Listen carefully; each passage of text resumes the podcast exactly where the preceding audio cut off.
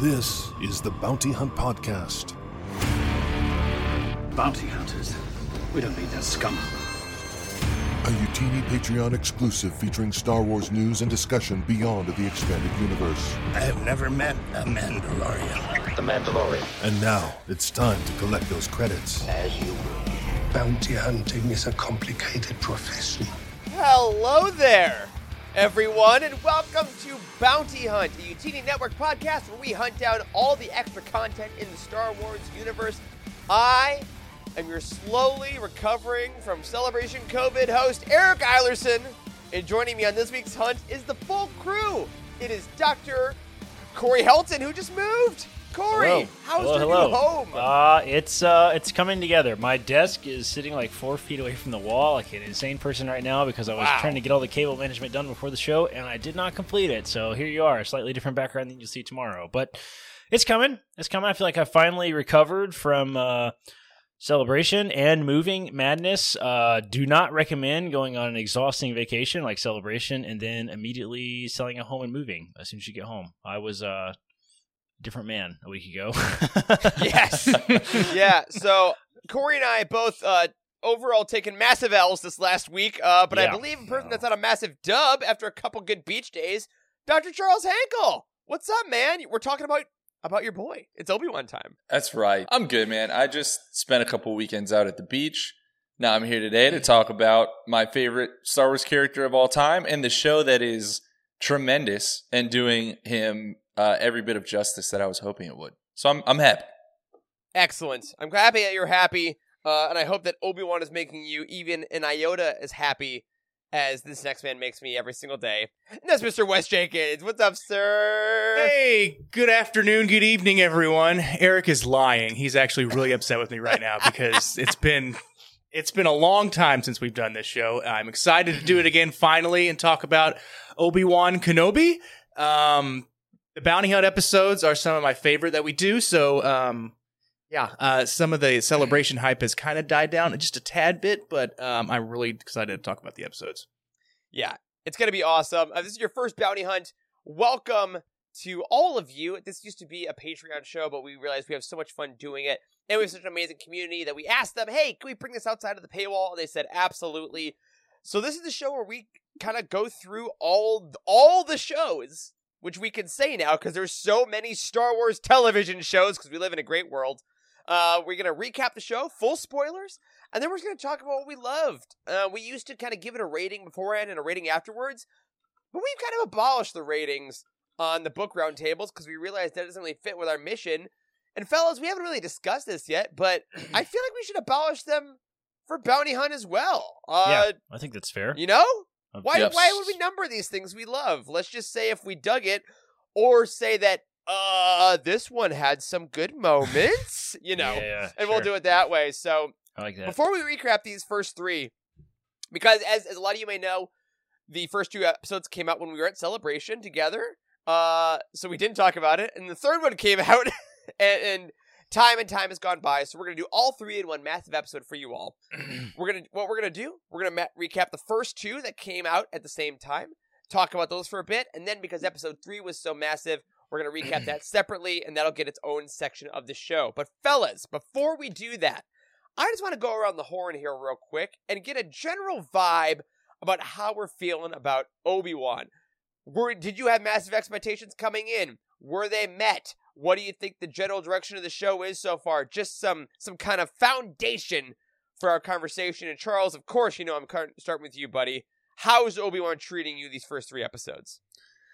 I think that this show has been fantastic. I tried very hard to come in without expectations, but when it's your favorite character, when it's your favorite actor coming back to play that character, it you know there's going to be a little something there. I, but I think really far and away so far this show has checked every box for me. I've had tremendous fun every episode. I feel like the decisions they've made, even the ones that have surprised me, actually feel right. Um, they they feel like something that that's believable for this character and kind of his journey and his transition from episode three to episode four. Um, so I've I've loved it. I think one of the biggest things that I'll just mention right off the top that that I think really threw me that was not the direction I thought the show was going to go and was the inclusion of young Leia.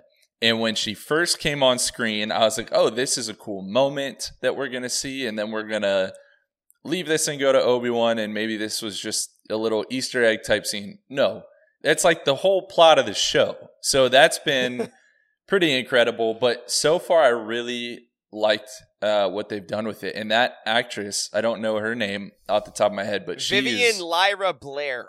okay. Vivian Lyra Blair has been phenomenal. I think as young Leia, very believable that she would turn into who we see later on on screen. So, um, yeah, no number to give you, but if I was giving numbers, it would be high. Excellent. Amazing foundation. Love all that. Also agree that I thought Leia was only building up the natural Bail Organa introduction, um, which Bill. will get its full due in just a couple minutes. Uh, but Corey, how about you? Base thoughts on Obi Wan before we dive in.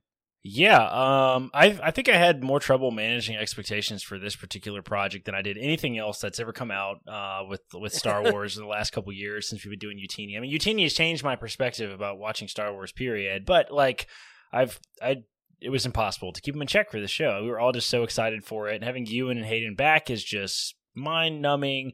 And I gotta say, this show has totally exceeded all of my expectations. Like I've never felt like so confidently uh, like like reading discourse online like some of the stuff that people have said about the show like i am so confident the show is amazing i'm loving it so much that like it doesn't even phase me. Like sometimes sometimes discourse can really ruin the taste of a show to you right? Like but it's not me it hasn't ruined it at all. Like i'm just like yeah that guy's wrong. Sorry. Like i just love it. Like it's it's so it's so so good. It's checking like charles said checking every single box. I'm absolutely loving the show more so I think than any other live action Star Wars project so far. I mean, it's been an utter blast. Every single episode has just melted my face. The fact that we get to see them at Celebration too was just icing on the cake, and it's gonna probably hold a very special place in, in my memory for the rest of my life. So, you know, it's been a it's been a wild ride. I'm really enjoying the show. Yeah, I love that that reaction of the you know any kind of hot take or criticism uh, in in I would say not faithful ways, right? Like like criticism based on hatred and things the show may have gotten is so ridiculous that the quality of the show I'm the same way Corey has made me Yeah. feel like oh, that's dumb and then just like kind of moved on in a way Exactly. that sometimes Oh, you, you don't like the little registered. girl? Too bad. You're an idiot. Like, Yeah. like it's, it's just, that's it's- objectively dumb. Sorry. exactly, exactly. It's been very easy Uh, where it hasn't in some other things in the past. So you know, yeah. Wes, how about you, dude? Um, so I didn't really I managed my expectations going into this. So I was thinking, like, how are they gonna get Hayden involved? Um, Mm. due to the Vader suit. So, um, we do have three more episodes left, but I mean, what they have done so far with getting us off Tatooine and then coming, hopefully coming back, um, is is crazy. And yeah, like you said uh, with young Leia, like you could tell the instant she started, she sat up in the in the trees and was just like naming off some of the starfighters or the, some of the fighters that were like you could tell that was Leia. She did such a great job. Um, but um, the only thing I can hear every time I see these episodes, three episodes now, is the Obi Wan Kenobi theme, and us being yeah, a, like being there for the first hearing it play. playing with John Williams at Celebration, and it's it is in like pretty much most of the episodes Yeah, in you know different parts of, of his theme, and I think it's incredible. I love that theme now, so that I'm real big on the on the music in Star Wars, and this one really knocked it out of the park for sure. Yeah, the yeah, John Williams starting off obviously with that was incredible. Natalie Holt, we're going to talk about her a ton, is just uh, conducting a master class, uh, like she did with Loki as well. I can't agree more. For me, I'm just, I'm just kind of all three of you guys. For me, this is pretty easily, I will say, the best introduction of a live action Star Wars show we've gotten so far. I, know we're like halfway through it, which is a little different. Um, it's crazy to say. I know, right? halfway through. it's I- a mini yeah. series. We've definitely I- never felt like this in a, in a midway point of a show. No, like, no, no, no, it's no, definitely not I- felt like this. No, and I think for me, the the real difference in Obi Wan is that I think every single element is firing at the exact same pace. The acting, Sure. directing, the writing, the effects, the music, everything is at the same exemplary level.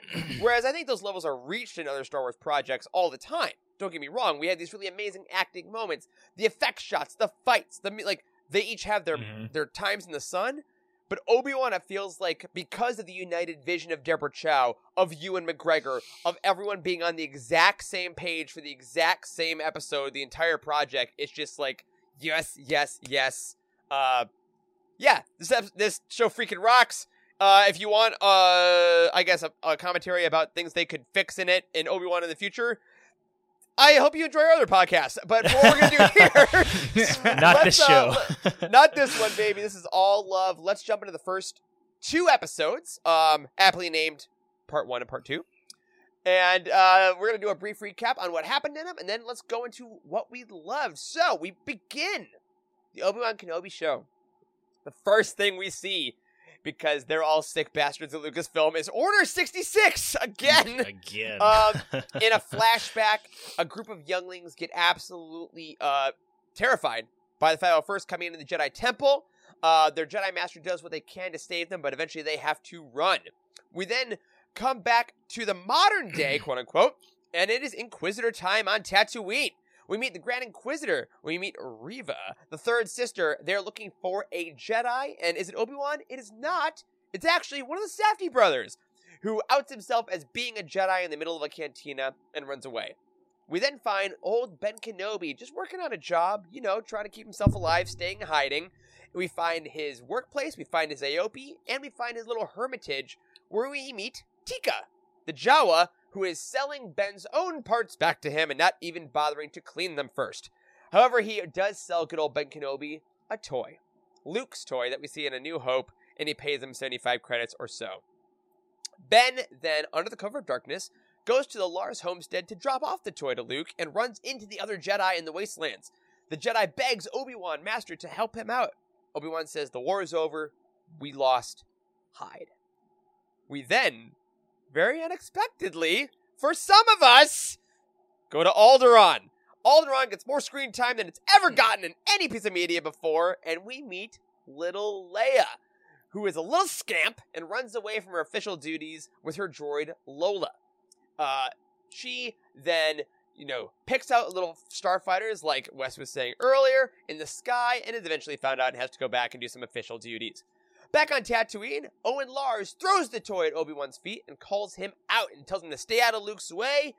And Owen says, You know what? You're not afraid for Luke. You're afraid if he shows, gives him a massive burn, and then stands up to Reva, who asks him where the Jedi is, but Owen is steadfast. Back on Alderaan! It's bail time, baby. Bail Organa, our Lord and Savior, enters the show, is an amazing dad, uh, has a great party where Leia devastates her childhood cousin, and then Bail has to parent her by saying, Good job, kid, but we still have to say we're sorry. Leia then runs off for fun, but is kidnapped by Flea of the Red Hot Chili Peppers. Bail and Breha then call Ben Kenobi, their only friend, to say, Hey, she's in trouble. You gotta take her back. Obi Wan is afraid. He is no longer the Jedi he used to be and denies the call. Bail then comes to Tatooine in person and begs him to help. So Ben goes into the desert and finds a box featuring two lightsabers of Obi Wan and Anakin. Reva is then revealed to be the mastermind behind Leia's kidnapping to draw out Obi Wan because she knows of his relationship with Bail from the archives. And Obi Wan, lightsaber in tow, heads off to the planet Daiyu. In episode two, we land on Daiyu, where Obi Wan meets uh, a young girl who is Obi or Ewan McGregor's actual daughter. Very fun. And she tells him about a Jedi he can meet called Haja Estree, played, played by Kumail Nanjiani, who is a con man, but is actually trying to help force sensitive children off planet for a couple credits. Despite these falsehoods, Haja Estree gives Obi-Wan a lead to a Glitterstim warehouse where he goes, finds Leia, and after a little bit of a scuffle, takes her throughout the city.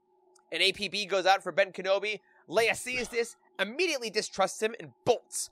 During the chase, however, Obi-Wan has to use the Force finally to save Leia, but is caught in the middle of a firefight. Haja Estree provides a diversion to Reva and the other people to help Obi-Wan escape, but she gets Obi-Wan's location from his mind and confronts them at a cargo port, which leads to the Grand Inquisitor getting stabbed and Reva proclaiming to end the episode, Anakin Skywalker is alive. All right, boys. This was a hell of a one-two to start uh, the series. So, as we go into it, let's let's talk about just the opening of the show. We had Yeah. Order sixty six. We start out Mhm. hot, and then we go to the Inquisitors. We're starting off very dark, very evil. Uh, how did you like this particular choice to start out with this much before we even see good old Obi Wan Yeah. Kenobi?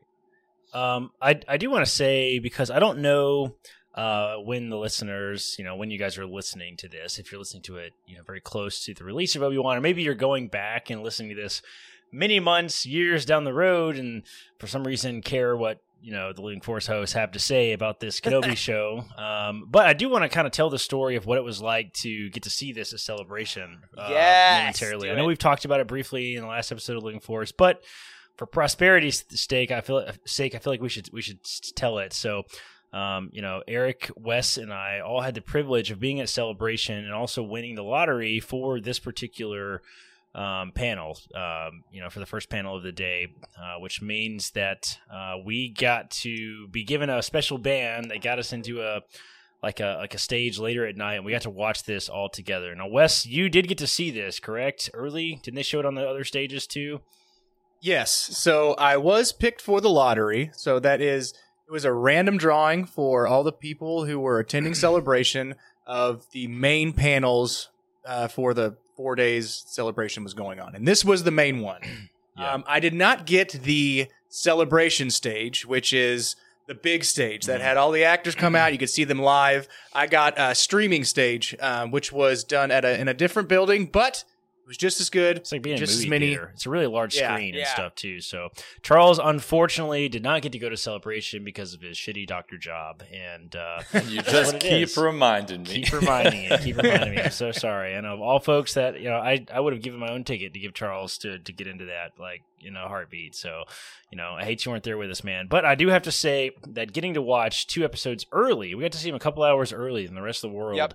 Uh, Jon Favreau and Dave Filoni came out and said, "Hey, this is a surprise. We're gonna let you guys see it early," and they really did roll out the whole red carpet. Literally, I mean, they had the actors out and they gave us popcorn and drinks and took us in, and we got to watch Volkswagen this. cars. Yeah, all wrapped Cause- out with See, like Kenobi stuff. All the that's the costumes. thing. They had all these costumes like out. And I did stuff, not and- get I did not get popcorn and drinks and Yeah, snacks. that They just sucks. gave me a seat that had a pad on it, which was fine. We Could have not had a hat pet. All right, see that was we didn't get that.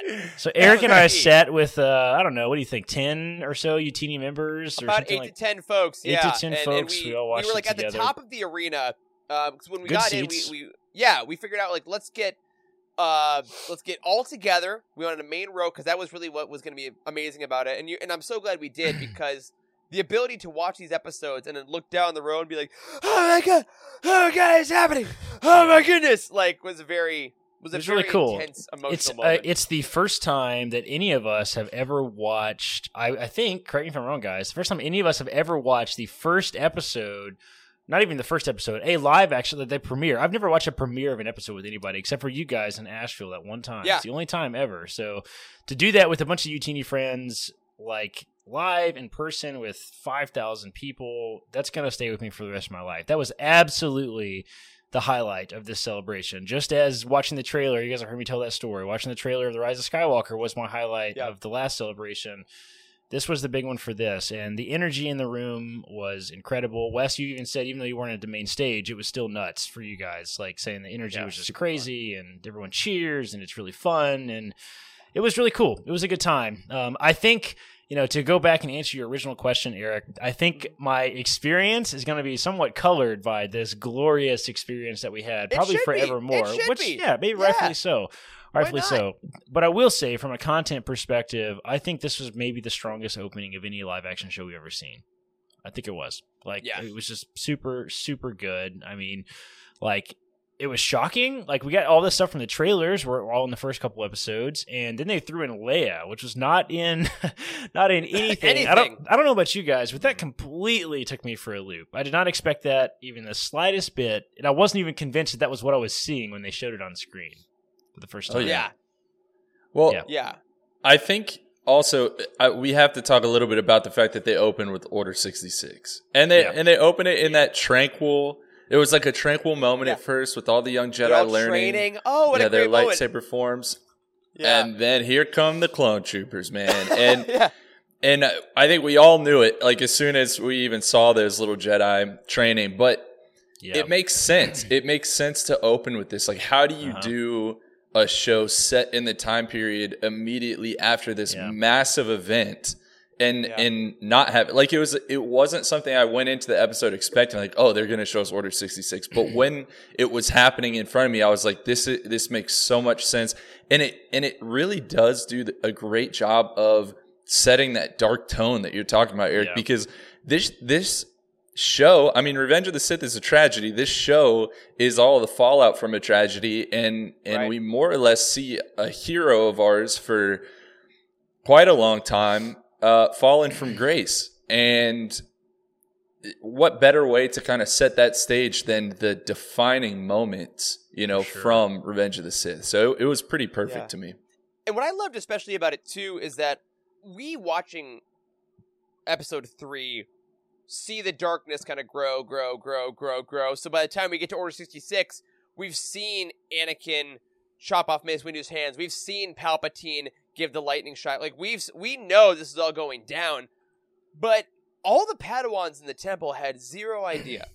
And I think that's something that I've never quite mm-hmm. seen put in visual media, at least this perfectly, was like they're not fighting on Kashyyyk. They're not fighting Grievous. Like even the, the the good guys are fighting. Like these Padawans were just doing very peaceful exercises and just kind Yep. of living their lives as kids, and then all of a sudden murder immediately. Like that. it was that dark and scary is- too. Like Yeah, it it was, was a, it was a scarier version, I think, of Order sixty six than we've ever seen before. I think it being in live action really helped, but like, Yep. just the angles and like how she would like the master. I'm not sure who it was. The master would like. Re- you know, deflect a bunch of lightsaber bolts, then grab a kid by the hand and like pull them through the next door. Like it just Master seemed awesome. It Yeah. seemed very scary, like parent Yeah. trying to protect their kids. Like it was just very Sense of urgency. and dark. Yeah. yeah. Yeah, the the lightsaber, like her blocking the bolt, like all of that action and that like those lightsaber moves were it's something we haven't seen in even in episode two when they had the um when they had the the battle on, on Geonosis. So yeah. like it was it was some crazy uh, moves that they were putting in there, and I really appreciated that. Yeah, yeah. Yeah. Just that f- first twenty seconds. Yeah. That's it. what a way No, to start. I have seen I have seen a lot of uh, a lot of thoughts online that there is a there is a, a young black girl child in the group too. So there's a lot of theories there online. is. This is probably Reva, and like maybe you know maybe it is like that would certainly explain her sort of anger. Uh, we've seen this in Inquisitors before, particularly in uh, Jedi Fallen Order, right? Like we saw a similar story arc where Yep. You know someone was not uh, not really cool with the Jedi after all that. I mean, what a what a perfect way to to take that, and then let's let's just go with it because the next scene we get is the introduction of Reva and the Grand Inquisitor and Fifth Brother. Um, obviously, gonna take five seconds to say there's been some uh, royal horrific people that said awful things to Moses Ingram online. They aren't worth our breath, not worth our time, and Ewan McGregor himself kicked him out of the fandom. Bye bye, don't need you. Agreed. Anyway, now that's gone. Um, these three coming out of this ship, uh, which is a Lego set I have already pre-ordered. That's coming in September. There it is. I was gonna Uh, ask they- you about that. Oh yeah. Oh oh yeah. Oh, I- in yeah. in your defense, Uh, it is a really sweet looking shuttle. It's black and Yeah. scary and And it's menacing. fast. and- it comes in and looks- lands like Yeah, quickly, it does. Yeah. and they start off uh, strutting around. The Grand Inquisitor gets this great monologue off about what it means to hunt a Jedi. The Jedi Yeah. hunts themselves. That was really and then cool. Reva Mhm. basically eventually says, "Eh, I'm tired of this," and throws a knife at a guy to, to, to bring out a Jedi. Um, so, what did you guys think about the Inquisitors as a whole, and and more specifically, probably like Reva, because she is really Mm-hmm. kind of the pseudo antagonist for this series, the first three episodes. Yeah, I, I will say that uh, there's been talk about, oh, I don't like how the Grand Inquisitor looks or this, that, the other thing. I think he looks great. I think you. I think the performance has been really good. It is slightly different than what we saw, you know, animated, but I'm fine with that. That makes sense to me that it'd be slightly different. I you're absolutely right. The monologue that he that he opens with is incredible. I love his delivery of all of that, and Oh, so and there's a moment in particular. I can't remember the exact phrasing, but he's like, "You hear a lot of rumors in my line of work. Like, here's one I heard recently," and I was just like, "Oh my, Yeah. this is It was, amazing!" it Like, was scary and intimidating, and It yeah, was. Made it, it made it seem like everybody was very afraid. Like it, it Yeah, was very yeah. confident. Well, and and it and it worked so well because not only was he using it to intimidate everyone in that bar and to bring the Jedi out of hiding, he was also lecturing Reva in that moment. What's the Yeah. most important thing about hunting Jedi? Patience. And Yeah. and Reva, you know, showed that she didn't have it in that moment. And she continues to, to show that throughout the episode. I find her very convincingly unhinged and, and Yeah. just Agreed. it feels like no one is going to be able to control her, and that's probably going to be her downfall. I mean, I would assume so. Um, she just kind of goes a little bit too far, you know. Um, but I really like the performance so far. I like the not only the back and forth with the Grand Inquisitor, but the back and forth. Yes, wonderful shot there. The the back and forth with who is it? The fifth brother. Fifth brother, Um, yeah. yeah, I like their dynamic that develops later on. That they're kind of in competition with each other as well. I just I love bringing the Inquisitors into this. Yeah, they they fit so naturally in a way that I never would have expected even a couple of years ago. And and I love you saying that about Reva because for me she is so like visceral when she gets angry and like she will singe people, she will kill people, but she's also so controlled and collected in her vocal tones when she needs to be. And, and it reminds me of, you know, it's it's the simmering pot that like the lid is on, but there's bubbles that are right there. The volcano is like Yeah. is right there, and it's like, man, if this explodes, everyone will die. And it's Yeah. but she is just no, I'm great. I, I'm in control. I'll be your friend. Oh, I will cut your fingernails off. Like it's just like I don't really know where she's gonna go, and I think the even the Grand Inquisitor doesn't sometimes, which makes her just so enticing. Especially once we get in episodes two and three. Like episode two, when she was doing the run on the rooftops of Daiyu and it's like doing backflips and all these things. I'm like, yeah, yeah, sure. oh man, you better run. Hardcore. yeah. I, I thought it was super interesting. Sorry, Corey. no, no, go ahead. I, I thought it was super interesting how they said that the Inquisitors were uh, former Jedi. Yeah. because this is this is ten years after um, Order sixty six, right? So I guess the they would have to be roughly eight. Like I don't know. I- I'm not saying you have to be an Inquisitor; you have to be 18 to do that. But probably. Well, listen, it isn't. It is implied. It is implied later on that like uh, force-sensitive kids keep disappearing, and it's sort of implied that they're being becoming inquisitors or being killed, I suppose. But yeah, Yeah. that's kind of One or implied. the there. other. I know. Yeah, I I mean, thought they Palpatine just- was st- robbing babies from their cradles in the Clone Wars. I mean, Yeah, that's yeah, right. it's And no, I I love I love or the did these yeah did they come about and they say hey um, i want to be an inquisitor i want to hunt jedi Yeah. and i want to have to i don't want to be part of the the whole jedi accord Now Yeah. the the other two Inquisitors are also fantastic. The funny hat guy, Yes. he is very scary. Yep. very Fifth brother, scary. who is who is Fifth uh, brother? Han Yeah, from the. Fast and Furious movies. yep. Oh, I thought I recognized him from somewhere. Yep. Yeah, that's Oh. correct. Yep. Kang, yeah. Uh huh. Yep. Yeah, he's really scary. And then the other girl with her, like, she looks like the devil, like straight up, oh like with yeah. her. uh, I don't know what species wha- she is, but she's got those like side, like for, the head tail fourth thing. sister. She's a tendrils Yeah, Yeah, she's, the she's tendril- in she the looks- later in, in the fortress, fourth sister. Yeah. Yeah. That's right. She looks scary. Um, big fan of the Inquisitors as a whole. Um, the you know the Grand Inquisitor seems very powerful and scary. When Reva threw that knife and he didn't even move to catch it in the forest was really cool. Big fan of that. I love Yeah. the use of the Force when it's casually powerful. I love that in Star Yep. Wars. Like when we saw Kylo Ren catch the blaster bolt, you know, in Force Awakens, like stuff like that. I, that. really love. Like when they would sort of Yep. defy odds with uh with Force usage. Big fan of the Inquisitors. I was I was sort of in the camp of his head looks a little funny. there you go. There's that Yep. knife shot. I was sort of in the camp of his head looks a little funny before the show, but I'm already I'm already used to it. You know, I'm already used to it. So it's hard. We've talked about this before. It's hard going from animation to live action. I felt the same way about Ahsoka, but now I'm used to it. So Yep. You know, here we are. Yeah. And of course, then we get their awesome scene. The Jedi leaves, and someone that does not have to go from animation to live action, but live action to, yeah, more live action is the man of the hour. Of course, the guy we all came to see in the first place. No, we're not on Alderaan yet, you sillies. Uh, it is in fact Ewan McGregor. We see him. A lot of silence to start. Just a lot of you know maintenance. He's he, he's working a job. There's a Yeah. gonk droid. He's on the speeder. He's in contemplation. Charles, start us off here, man. What is it that makes Ewan's performance over these first few episodes?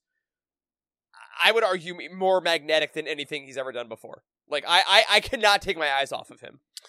Yeah. I, oh man, it's a good question. I just think that he has very intentionally uh, acted a lot without using his voice. Just like you're saying, there is a lot of silence. There, there are a lot of just small mannerisms that really clue you into how hopeless, how broken this guy really is. Like at this point in his story, and I think seeing these little moments, like like when the uh, foreman, you know, where he's working, you know, threatens the the guy in front of him when he gets half of his pay, and then he threatens Obi Wan, and he, you know, he's silent. He's riding in the transport, and he just has his head down, and he's just minding his own business. All these little moments, then that are sort of counterbalanced with the quiet moments in the cave when he's asking for Qui Gon's help and just Oh. getting absolute silence. And th- and those are exact moments. I mean, basically pulled from John Jackson Miller's Kenobi. Like we saw, you know, the Yeah. struggle to to talk with The with Obi Wan, and those were some of the most powerful powerful moments in that book. So I'm really glad that we're seeing. You know, he wasn't already in contact with Qui Gon through all of this. Like he is very much Yeah. alone and like physically and through the force as well. So it's those things. But another really cool thing I think that that Ewan has done is he's changed his voice a little bit. Like the cadence that he's that he's mm-hmm. using is a little bit of what he's done in the past, but also a little bit of Alec Guinness. And you're kind of you you feel very much like you have one foot in both worlds. And I've found that to be really helpful too. So I don't know. I, I already thought he was the strongest actor through any of the prequels, and I I just still think he absolutely blows me away every episode. Yeah, there's there's uh you know there's that old cliche of oh the camera loves you the camera loves you. I think very specifically Deborah Chow's camera loves you and McGregor. I think that for director and actor together they are a, a pairing honestly similar to um like Rian Johnson and Adam Driver in The Last Jedi. Like Adam Driver's face and mannerisms just attract to Rian Johnson's style of shooting so well and that that Kylo slash Ben is so interesting to see in the way those shots are sculpted. And I think in Obi Wan, I'm seeing the same thing with Ewan's face. Like wherever Deborah Chow puts the camera and focuses on him, it's always for the exact right amount of time. It's always exactly at his eye line. If he needs to flicker his eyes just to do some emotion, because there's a lot of introspective looks that Ewan does in these first couple, he it's never closed off. Even if he's looking down or looking around, it's still open. And I give Deborah Chow a lot of credit for kind of working around him to like give him that, I guess, freedom of expression. And like you said, Charles, in, the meditation in the cave, I find that absolutely Mhm. he can even be alone in a crowd, you know, which I Yeah. think as he's around these people, you still never lose track of where he is. Yeah, I the, think- the directing and camera Yeah. work is is incredible. I'm glad you touched on that. Like just the shots and the long shots and the silence, and it really highlights the monotony. Like he cuts an extra piece of meat at the end of his shift, and he showed that Yeah. three times in the same episode. It's like, Yep. it's just it, they really did it without saying it. It really did a good job of showing that that Obi Wan has changed. Right? Like yeah, it's he is different. Ben. Like Ben is a different persona. Exactly. It really and is, and I never I got think that it was yeah, and it was the moment when the Jedi in the bar uh sort of caught him in the desert. Like that was a little scary. Like he came out of nowhere, it was Mhm. dark, he was walking, he was alone. Obi-Wan got kind of scared for a second, Then the guy came out. He says, "Master, it's me." And Obi-Wan refused to even admit to him that he is Obi-Wan Kenobi of the Jedi Council. Like one of Yeah, like 12 people, right? Like 12 people is most important people in the entire freaking Jedi Order, and he's just like he wouldn't even acknowledge it, man. And like no. that was that was the moment for me when I knew the show was going to be really dark and heavy, and it really set the tone. I feel like for the rest of the series was this moment when he pulls out the lightsaber, and Obi Wan just looks at him, and he's like. Hide. We lost. Like this is Yeah. so counter Yeah. to the Obi Wan that we left in Episode Three. Completely counter. Yep. Completely counter to that. Right. I mean, he walked Yeah, away from like- Anakin as if he won. Right. Like he Yeah. thought he won. And When he charged into the temple with Yoda, like Mhm. he, it was him and Yoda. That was it. And like Yeah. this Padawan that escaped, we don't know if he was at the temple when it all happened, but like yeah, there's a possibility that he saw Obi Wan and Yoda triumphant. And like th- they were the only two, and now he's Mhm. like, "Oh, I found you again. You were the last hero I ever knew." And after ten years, oh my goodness, now you're telling me to give Yeah. up? Like, and, th- and then know, he's dead a few a few minutes later in the Yeah. in the city. He's Yep. hanging from the sign in the, or the yeah, entry in the sea. Right. That was dark as hell, and I was just like, oh my god! Like, in Obi Wan like sees it and just kind of moves Yep. on. It's just like Just this is this is different Obi Wan, and they totally nailed the way that he sort of left behind his empathy and his Jedi ways and all that was very prevalent in the uh, in the book, the John Jackson Miller Kenobi book, Yep. and this was very true to that. I feel like. Yeah, and even when he was um when he was in his cave and he was uh trying to meditate, or he woke up from a horrible dream, Yeah. and he was trying to Yeah. he was trying to get in contact with Qui Gon, and he wasn't able to. So that was something else that that kind of Mm-hmm. floored me because I thought obviously Yoda sent him more training to to be able to commune Yeah. with Qui Gon, for and ten we years. didn't, yeah, we didn't get Yeah. we didn't get Qui Gon. Yeah. Well, Do we get Qui Gon? and it's know. important Yeah, it's important too to remember that Yes. the, the 10 years Yeah. right because yes it, it's never going to fully match up that uh you know Ewan McGregor's luscious locks turned into Alec Guinness's migrating wig in in 10 years time you know um That it. is a, that is a statement that I would like to put somewhere. no but but seriously Pretty it, good. it you know that'll never 100% line up and that's fine yeah Tatooine has two suns and it's harsh and look at me I would be destroyed by that as well but uh I, I really think it's important to stress how alone Obi-Wan is how little interaction he Yeah. has with anyone because even in those moments when he's home he he can't even get through to Qui-Gon and Yeah. and Corey and I can at least speak to what isolation does to people. We we normally see that in like elderly people who become isolated and they lose a lot of their functionality, both mentally Yeah. and physically. And I think we see both of those things from Obi Wan. Not that he's elderly, of course, but you know that isolation would take a toll on you in all those different arenas of life. And and so later on we do see him struggle physically and I know we'll get to that, but we also see him struggle mentally and all of that actually does check out for me. Yeah, like his buddy is Teeka. Like that, like that scene Yeah. is so fun because he's like playful, but you know Yeah. that The in, man in a is core horse. part of him, he's he's kind of hoping that Teeka's gonna come by. Yeah. Yeah. You know, because he's the only one that does. What, which That at, was a on great. that note, that, was Charles, a, that was a great scene, by the way. That comedy was Yeah. phenomenal. He was just like, "You at least clean him before you return him to me." You know, that was fantastic. you know? that that costs extra. Yeah, that was hilarious. Teeka. If you're going to rob me, yeah, I mean, just and it's so fun, and that was absolutely the Alec Guinnessness of it, as you were saying, Charles. Like the cadence of it was so good, the comedy of it is so fun, and it shows how Ben has really become a person of the deserts there. And we go from now the most emotionally kind of not stunted, but I would say like hurt, kind of closed off person, to the most, I would say, emotionally open person in the show. The the second star, I would say, at this point of the show. We go to Alderaan. We see it in all of its glory, which uh, someone put on Twitter, like, had we seen Alderaan before? I'm like, yeah, we get those five seconds at the end of Revenge of the Sith when Yeah. Bail brings Baby Leia in. Great. We get a lot, A of lot. Alderaan, Yeah, and we get we get that little fake out with it not being Leia. Um, and then we see her. God, oh god, this, this planet is incredible. It's really, really gorgeous yeah, it and we get Leia having fun.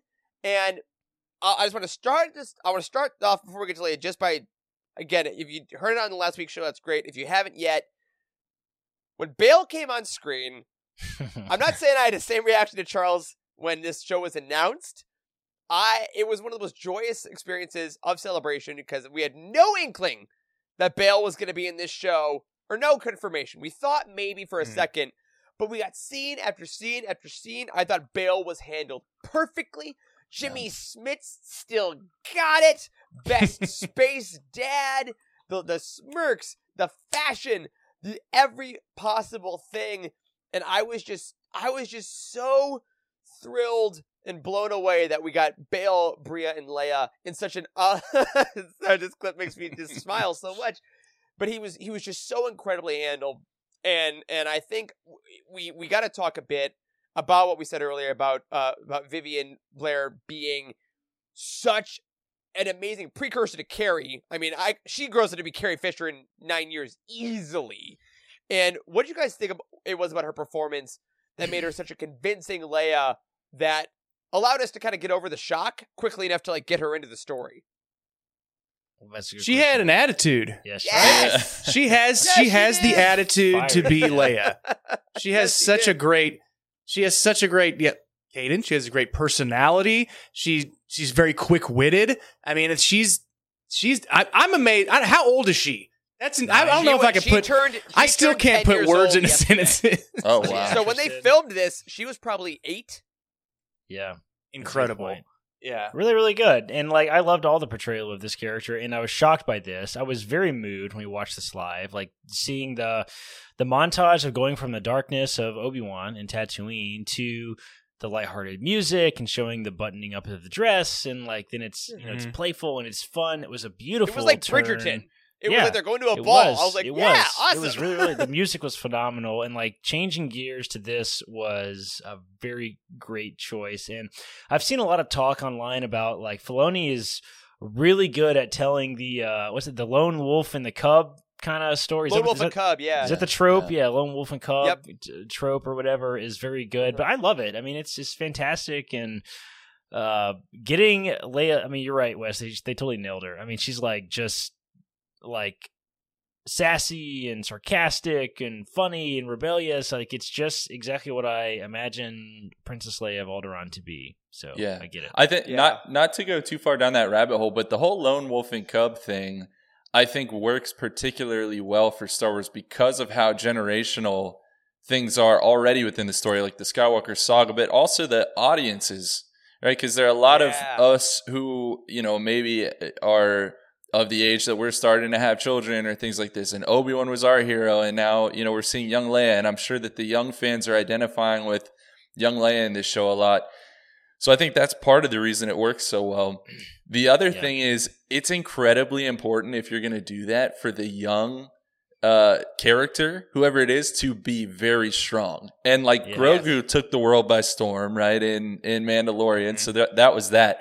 But uh this But also, that actor was 50. yeah okay he looks that's young, true that's true I- he looks young we also have to we also have to acknowledge the risk of the writing by, by the writing team to bring in such a a young actress like Yes. Star Wars does not have a great history with with with young actors Yeah. and actors. I mean, it notoriously destroyed Jake Lloyd's life like in a Yeah. really sad, tragic way and in real life. And the guy, you know, has frequently talked about the trauma and you know the issues that he's had that he largely blames to being thrown into the stardom at such a young age. And like, so that was a big risk. And they gave her a lot of dialogue. Like she has a lot of dialogue, which Yeah. is a huge risk to give an Ship eight-year-old names, actor like- ship names. Like, She, and she, she mentioned Yeah. uh, it might, it might be a ranger, which which like she could be talking about like the, the Rangers of the Yeah. Republic show. Like she was responsible Very for a believable. lot of the oh. weight I, of I've this had show. yes, I've had Yeah. zero complaints whatsoever about her, the actress's portrayal of this character. It's so utterly believable.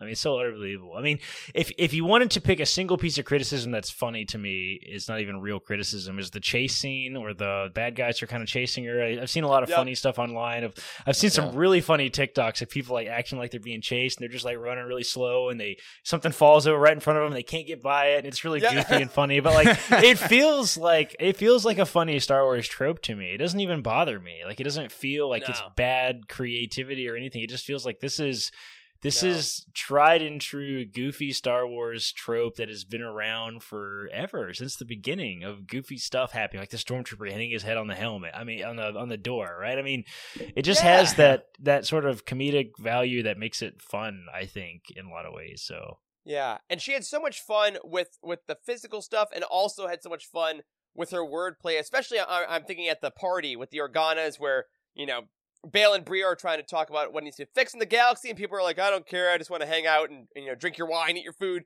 And her cousin comes up and tries to talk a big game, and she just just devastates this little dude. Um, but also has a very real question about like, you know, am I a real Organa?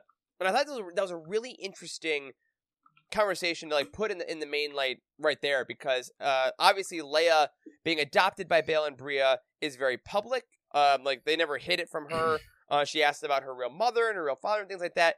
And I thought Mhm. that was a really nice moment to have where she can be proud at such a young age of who she is and who her parents are, but still have questions about that. And I think you know, for, for folks, I, I have I have friends that have adopted kids or are adopted themselves, and I've talked to about this, and they said that really kind of struck a nice chord about being like, you know, that's Leia, that's the hero of the rebellion, that has these questions. And I think t- if you're a young kid that uh, has been adopted or has a good relationship with your adopted parents, but still has questions about that stuff, how cool that like now Princess Leia also had that stuff, and she could Yeah. still be strong Yeah. and still be just as much a part of Alderaan. And that's where I think Bail had his best moment of the series about being like, you know, getting down on one knee and being like, you know, you're gonna rule this place. And that moment of, you know, I don't want to be a senator.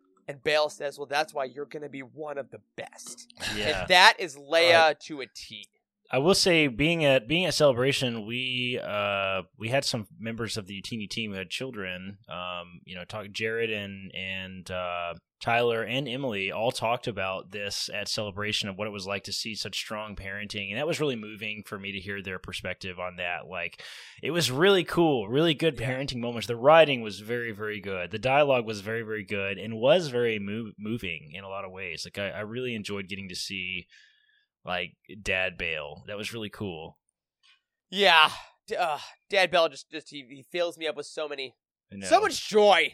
Uh, he has such a good time until his daughter gets he's taken. the yeah he's the good cop in that situation it looks Oh, like yeah. Breha is the one that that lays down the the punishment and he's like listen make sure that you do you do something differently next time but for now it's it's it's okay Yeah. Like, Good "Oh, I love job." you, dad just hanging on his leg Yeah. I'm proud of you. Say you're sorry, but like kick his ass. Yeah, good job. Like, is great. And then of course, you know, Leia gets taken, and I, and I and I like I, I liked this moment um, because I- I think it was in an interview Deborah Chow or, or or you or someone talked about how they were writing the show, and then they got to a moment where the whole show opened up because of one action. And I think this was it because the question we've all had is, hey, what would actually make Obi Wan leave Tatooine?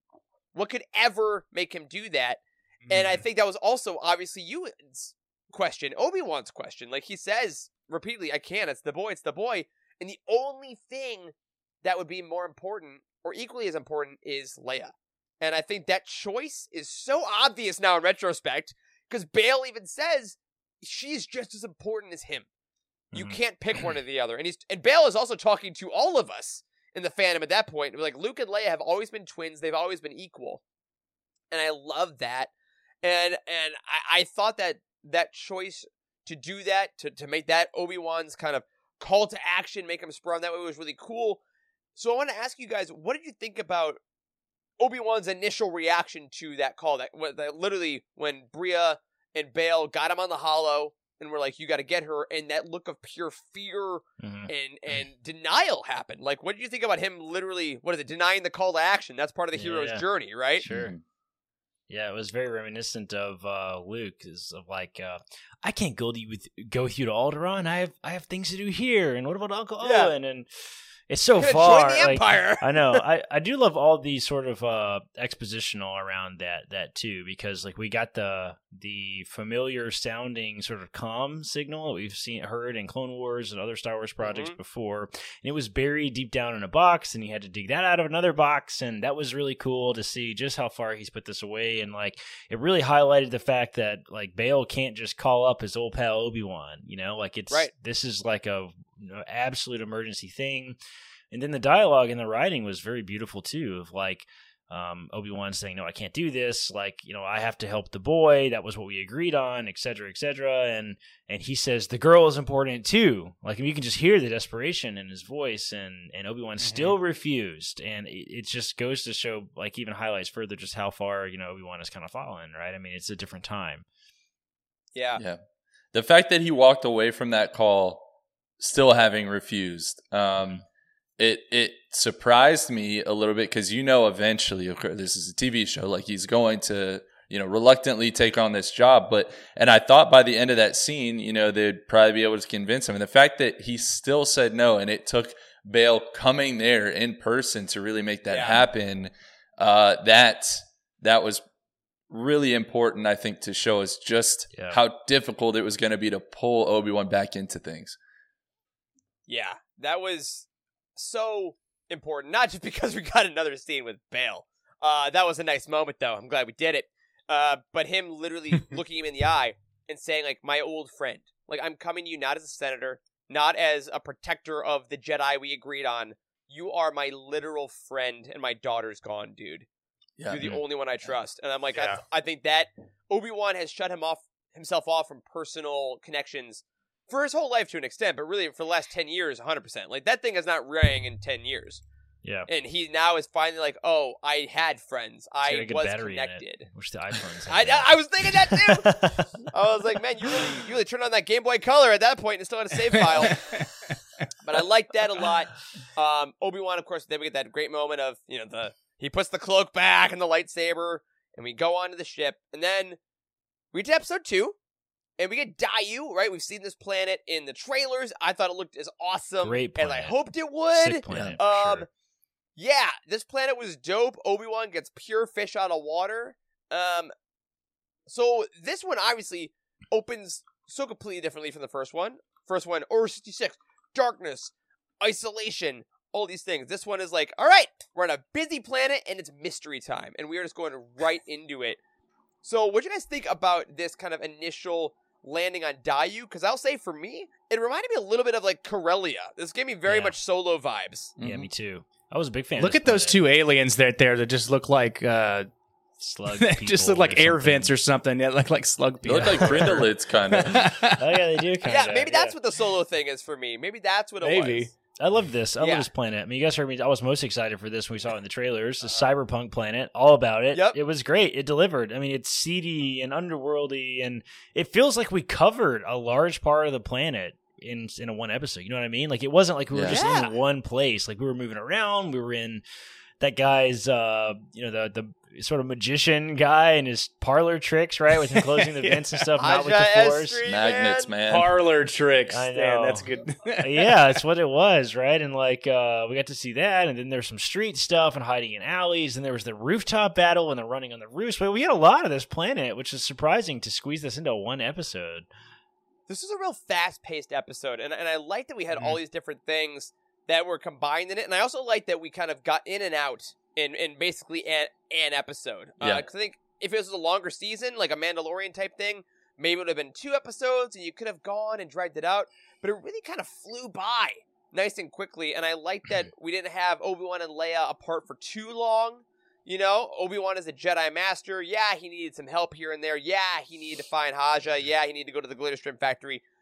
But eventually, we we know the meat of the episode is the two of them and their connection, and they're on the run. Like Obi Wan is on the run this whole series, and I feel like as an audience, we are on the run with him in the story. Like we are we are constantly trying to catch up and Yeah. and be one step ahead of the episode ending. And I thought I felt that in this episode quite a lot. Uh, and I gotta say, straight up when he got to the Glitterstream warehouse to find Leia and he put that thing on, I'm like, this is Walter White Breaking Bad Star Wars. like, yeah, it's like, the, and and I correct me if I'm wrong, guys. We've seen Spice on occasion, but have we seen like Glitterstim on screen before, like these kind of like drug factories? I feel like this is the I don't first time think for this. I, I mean, we've seen it in uh, yeah, we saw it in um, uh, what was the the sisters, the two twin Oh, the sisters Martez that nobody sisters that people one. didn't really like Yeah. in the last season. Of Yeah, we saw that Clone chest of spice get dumped yeah, out yeah. too. It, it had this Book powdery orange Yeah. appearance, Okay, right? that's right, It looked that's like right. This, like this. Yeah, he looks like he's wearing a ski mask here. This is in goggles. It was funny, Yeah. but like like a chemist. I, I also wanted to say that I really feel like they continued this portrayal of Obi Wan as a dark and changed man. Like throughout this episode, it wasn't like it's it wasn't like oh we've accepted the call the hero's call to action and now he's back to an old Obi Wan. You know we, we didn't. We, we didn't blow right past that traumatic 10 Yeah. years he had. This is still the same man. And I got to say Obi-Wan is kind of a dick in this in this episode. Yeah, Kind of to everybody like bit. with that uh The guy, I, I don't know what his name is. What's his name? The one that was doing the tricks and pretending to be a Jedi. Uh, Haja Haja. Estree. Yeah, he was really mean to that guy. Like he was like was. like outside of character Obi Wan. I feel like we've seen before. He was like, "This is no business. I mean, no no funny business. Straight to the point. You're gonna tell me what I want, or I'm gonna hurt you." Is the vibe that it had. And I was like, Yeah. okay, this Well, is and then when he went in the back dark room Obi Wan. of the Glitterstim factory too, I mean, in about two seconds he was putting people on the floor. I mean, it was very, Yeah. very aggressive and very kind of almost a personal, intimate level of violence. Uh, Yeah. You Yeah, know, like, with the hand to hand stuff. I'm like, Yeah. no. Exactly. Yeah. It was, it was Uh, although I. I did, I did like, uh, so so with Haja Estree, absolutely that was like Kumail Nanjiani, the actor. That's like what he does. That's his shtick.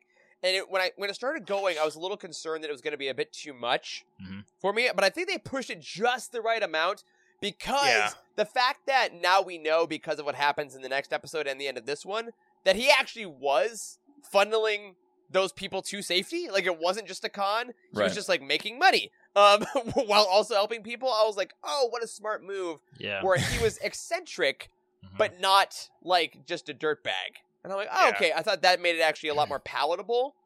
Yeah. Um, it was kind of it was so kind of left Obi- in. I haven't watched this episode twice either. It's kind of left in the dark. I think Reva didn't kill him. Confirmed, right? No, At the end? no, Like, she just takes the the map from No. the, the map. okay. It's- it- Which it's I actually what it says, thought, right? I expected she would kill him. I did too. Yeah, I did too. It was interesting that, Reva that, doesn't she's- waste. that she spared him. Yeah. Yeah, That's he was a good character. out. I was a little concerned about him too. I thought it might have a little bit of the uh what's the uh the, the Rancor Keepers uh uh actor's name Mal- from Book of Boba Fett. Oh, Oh, Uh, Danny Trejo. Danny Trejo. I was afraid it was gonna have Danny Trejo vibes, where it's like, oh, they brought in somebody that's kind of well known, and you know, you've seen him in a lot of Yeah. movies Yeah, and stuff, and but it didn't have that at all. He felt like he belonged in the universe, like totally. So, big fan.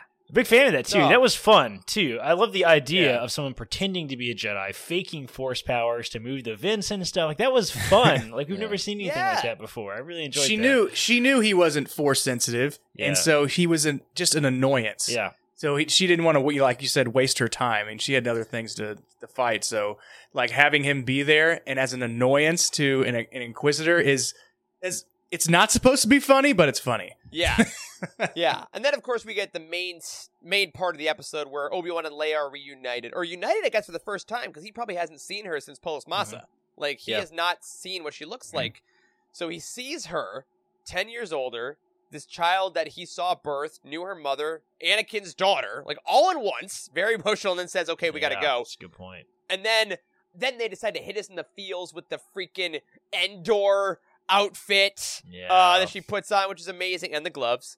And I want to ask uh, Charles. I, want to go to you first on this kind of emotional journey for Obi Wan. They have a lot of great back and forths, and eventually he talks about her. You know, you remind me of someone that I knew. And and what do you think is going through Obi Wan's mind this whole first? I guess day with Leia. I mean, this is Anakin's kid and kind of the living embodiment of Padme, and he just has to get her off planet.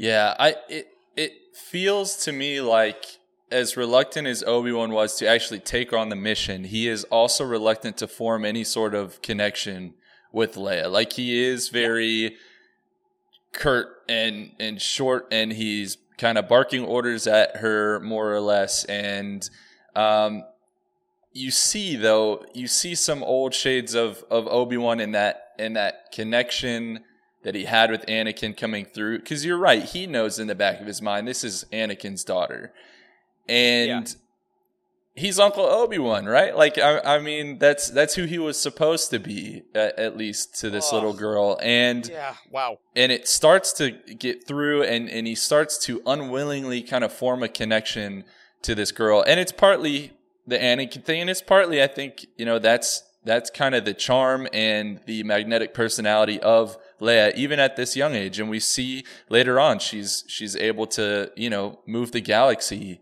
uh, against the empire. And so that that speaks towards Leia as a character as well. But you're absolutely right that things kind of came full circle or came to a head when he made that comment about like you know you remind me of someone who I used to know. And weirdly enough though I have to say that I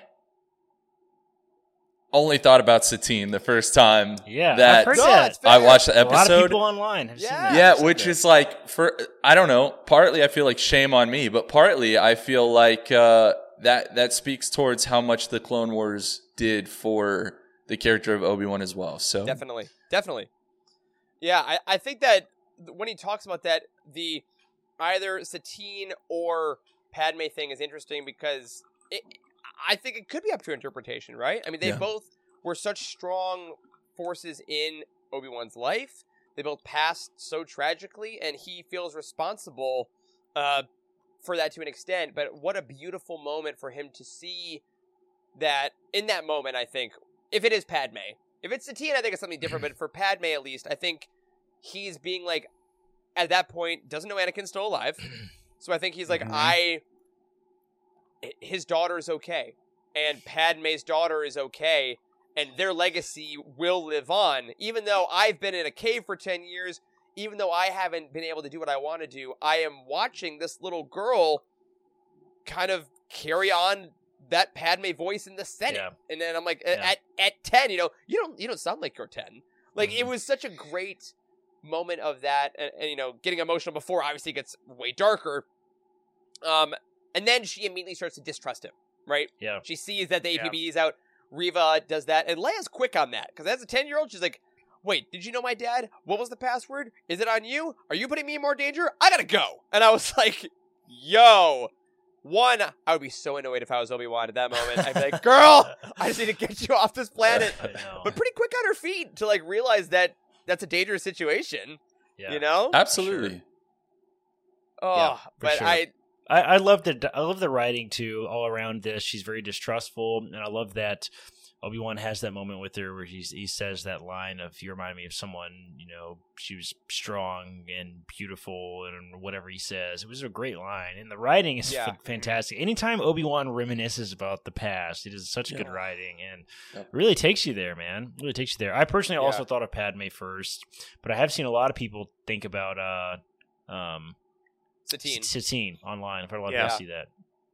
I am I am torn on that. So I was thought on both. I was like, wow, because it can work, you know, in both in both instances it can work. Yeah. Yeah. So yeah, they make it that way. So I mean, because we didn't know that Leo was going to be part of the show, are they talking about Satine? Will they have a flashback where they show a Satine live action character? I'm sorry, I don't mean to ex- I'd make love it. expectations honestly a little higher than they should be, but you know, hey, Who even knows, man? I mean, it could be absolutely anything, and I- and I love that.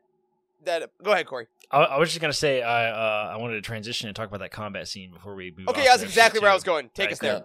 Yeah, yeah. So I wanted to talk about the the rooftop scene because we saw a lot of that through uh, the trailers, and we had a couple different things happening in this rooftop scene. Right, we had the sort of Reva arc where she's like trying to pry information out of everybody, and then she figures Also, out the where literal they are. arc as she was leaping across buildings. Yes, exactly. That's what I was going to say. Is like her sort of trying to get to the action desperately was so well portrayed. I mean, it made her seem like she was insane. Like like she's so close. Yeah. Like she's it's gonna it's gonna she's slip like a out of her tiger. grip. She's like just kind of like Yeah. clawing her way towards these blaster shots. yeah, exactly. And then seeing Obi Wan uh, wield a blaster was phenomenal, right? He Like Against the dinosaur. He sauces Yes. some people, dude. he does, man. And there was a lot of talk. You know, we are a you know expanded universe community and all that. Like, there's a lot of talk that this dinosaur is from what Splinter of the Mind's Eye or something like that. Like, what is the Uh, dinosaur Truce at guy? Bakura. Truce at Bakura. oh no way. Yeah, Maybe. Yeah, like it's, it's, it's, it, it sounds like a, the way a, a character is portrayed in Truce of Bakura of being this dinosaur bounty hunter kind of guy. So that would be a Yeah. great throwback if that is what that is. And he was also interesting and cool, and it was like he's fighting an alligator with a blaster on top of the Yeah. roof, which was funny. And, Yeah. I I appreciated how Obi Wan waited for. He's still waited, I guess, but he's uh, he's using a blaster. He's not using the Force. Yep. He is a person to everybody that's on Daiyu right now. He's not a Jedi, um, except for the you know three or four people that are chasing him. But I mean, it's I appreciated how they're still keeping him like he doesn't. Maybe he lost his powers. Maybe he doesn't know how to use the Force. So. It, it they gave us that sense of wonder before he actually revealed Yeah. that he still has it in him. Yeah. that was a good and I moment mean, too. uh, From the roof, Yeah. like when Leia was Yeah. falling and he had to reach out. It seemed like it was a struggle for him to access the Force. That was Mhm. very Yep. well portrayed. That was cool. Yeah. I mean, they, they always talk about how in in the in a lot of the books, especially lately, I feel like in the new canon, the, the talks about the Force and the Jedi are on the light side. You just kind of open up and l- listen to the Force, and it's like a two way street, and you're kind of asking for it and like letting it guide you and stuff. And I could really see in Ewan's performance in that moment, the back and forth, back and forth. He's like asking the Force, like, "Please let me grab her. Please tell, like, please." Like he is begging the Force to work for him essentially. You know, he's he's opening himself up for the first time probably in 10 years and that moment of exertion when it finally works, like he's like sweating. He's barely trying so hard and this from the guy who used to just, you know, command the force at will in Clone Wars and live action like could do literally anything in the world. It was so humbling to see this be such a big effort for him. And in addition to obviously in the next episode we'll talk about other things that are quite a bit harder for him than they used to be but I love that Leia was the only thing that got him off planet.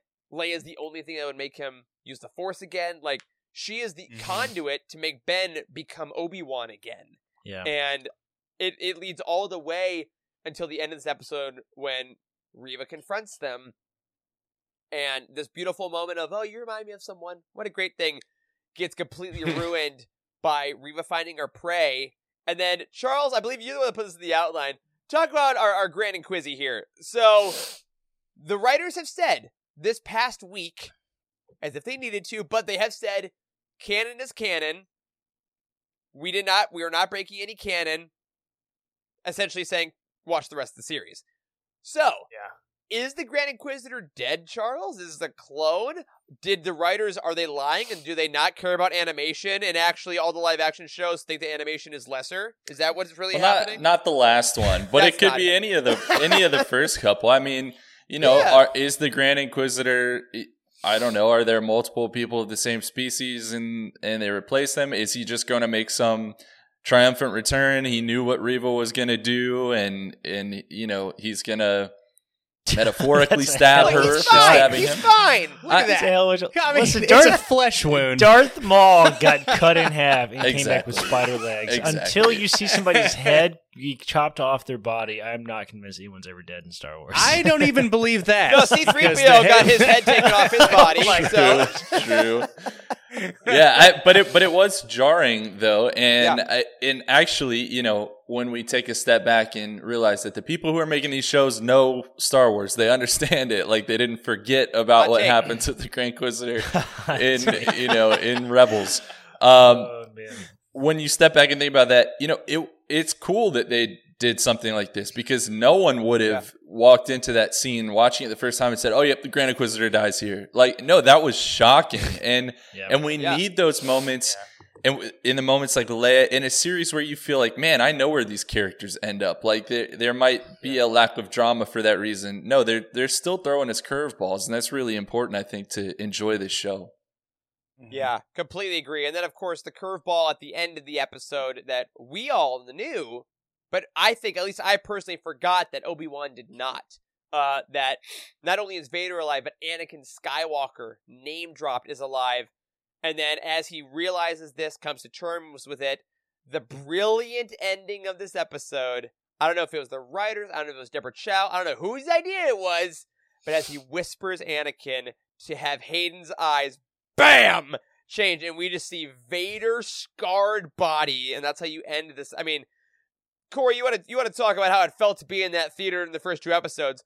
The second that those Ugh. eyes opened, five thousand people erupted Yeah, that was and insane. I think this this look at helmetless, scarred, absolutely fierce-eyed, angry Vader hanging in Bacta I know, man. was the perfect ending to that episode, and Yeah. uh, floored me. Absolutely floored me. Yeah. Yeah, same. I mean, uh, this is hit really, really hard. The fact that we're this is like, you know, all of us have been like, "Where's Hayden? Where's Hayden? Is he going to show up? When's he going to show up? Are they going to show it in the first two episodes?" And then to get that, like, with all those people in the that huge arena, was insane. I mean, it was a face melting moment. Getting to see it's freaking Hayden hanging there, man. It's crazy. Yeah, crazy. I need see. I need this. I need some resemblance of Hayden as as uh, Vader hanging in the Bacta and just like his eyes opening because he called for Anakin, and then I'm really pulling. I am really pulling for Hayden's voice without that mask Yeah, on. some kind of That is really going to solidify it for me. But know. yeah, Well, I th- I, I think we're going that way. And I, I think we have to, or at least I want to bring this up too, because after I got over the shock of seeing Vader and just the full body chills, um, I said to myself, I'm actually kind of shocked how Obi Wan found this out. I'm kind of shocked that Reva just threw out the name Anakin Skywalker Yeah. because that's not something that Right. is really she know too. By the Yeah. way, right? It's know? not super widely known, and it makes sense that maybe the Inquisitors would know this. Maybe it's like a hush hush thing that we no no no we don't we don't talk about that, you know, uh, or Vader will literally murder you on the spot. But Yeah. it was kind of shocking to hear someone say that so nonchalantly, like Anakin Skywalker is alive and he's looking for you. Yeah, I Yeah. think my my theory is that I agree that I think Reva was one of the younglings of the temple in the beginning, Uh-huh. and I think she sees him cutting Jedi down That'd be in the insane. temple, and I think she recognizes him as Anakin. Oh wow. I didn't I didn't go that far. That's that's I where know I'm going. I thought with, sh- That's- she was no, one no, she was one of the younglings and obviously one of the younglings would know of you know ultimate Anakin Skywalker the the uh the best you know general in the clone army the best Jedi ever I mean of course she knows him but watching him cut down younglings Yeah. uh, Or maybe I'm- I'm she wondering- maybe she sees him bow down to Sidious. Remember the security holo that Obi Wan Yeah, saw security in episode footage. three? That's right. Vader. Yeah, maybe she sees him. Maybe she, we get to see. That would be cool. What if we? What if we get an? Cool. What if we get an Ian McDiarmid uh, cameo? That would not? be oh, With man, he loves playing that I character know he does. He I, does. I wouldn't wouldn't doubt it It wouldn't surprise me at all if we got that. I mean, yeah, I don't know. It feels like we're also sort of getting. I think that's another reason this show hits so hard for the four of us is that it feels like we're we're getting bits and pieces filled in from episode three at the same time in Yes. live action, which Yeah. is Yes. wild that this is even occurring. Yeah. I, I I've I've heard a lot of folks say that you know the. Mandalorian and, and all the New Republic shows. I love them, and they all feel very much new Star Wars. Whereas this show, even though it is the newest release, it Mhm. feels like prequels. This actually Yeah. feels like Revenge of the Sith more than it feels like A New Hope. Even though That's it's probably point. in the timeline closer to Episode Four. This Yeah. still feels like that, even with the musical notes like from Natalie Mhm. Holt. It definitely feels more like prequel John Williams than original trilogy John Williams. And I really, I love just the vibe. So I completely agree. We're Makes getting more of that. We get even more of it in episode three. Before we dive into episode three, though, we're gonna do our recap and talk about that. We're gonna take a quick couple minutes. We're gonna, we're, it's a big episode today, so hang tight with us. We're gonna go refill. We're gonna take a couple minutes off, and when we get back, we're gonna dive into part three of Obi Wan Kenobi. Don't go nowhere. All right, and we are back talking Obi Wan Kenobi. We got some drink refills. I got a granola bar because this is some work, y'all. Um, I have loved these episodes, but how dare they release three episodes within a week of celebration? Uh, extraordinarily rude. But we are back chatting Obi Wan as we did with the first two episodes. Now we're gonna dive into episode three. Uh, Corey actually had you had the great idea to give it its own discussion because I Yeah. agree. The first two do kind of act like a part A and B. This one, so much happened. So let's jump right into the recap and then let's talk about uh the return of Darth Vader on our screens, shall we? Oof. So we open up uh, with Obi Wan dealing with the revelation of Anakin Skywalker being alive as Vader's armor is assembled before our very eyes in a way we've never seen before. We then see Vader giving Reva the assignment to hunt Obi Wan, and if she succeeds, she's going to become Grand Inquisitor, and if she fails, well, we got plenty of Inquisitors to spare. We then go back to Obi Wan and Leia, who make it to Mapuzo, a safe mining planet, safe quote unquote, where they meet Freck, an Imperial bootlicker sympathizer. Sorry, he offers them a ride, and uh, they try to hide from some Imperial patrols, but are eventually discovered by an Imperial probe droid, uh, and troopers. And Obi Wan has to take them out uh, with the help of Tala, a rebel agent who is from quote the Path. Tala then takes Obi Wan and, Va- and Leia and shows them to a safe house that's been visited by many Jedi, including the name-dropped Quinlan Vos. And on the on the wall was written uh, Corran Horn's dad. We'll get more of that in a little bit. As they prepare to leave to find a pilot to get them off planet, the Inquisitors arrive with Darth Vader himself. Leia and Tala go down the secret tunnel shaft as Obi-Wan leads Vader away from the city and to their first meeting in a decade in uh but it's also their first meeting in like 17 years in our life. Obi Wan and Anakin slash Vader clash with lightsabers as Reva discovers the hidden passage that Tala and Leia went down. Tala then goes to help out Obi Wan, and Leia continues by herself to go meet the pilot to escape. Obi Wan is taken down pretty handily by Vader, who just absolutely demolishes him in lightsaber combat and begins to burn him alive, quite literally, uh, before Tala intervenes and saves Obi Wan for the time being.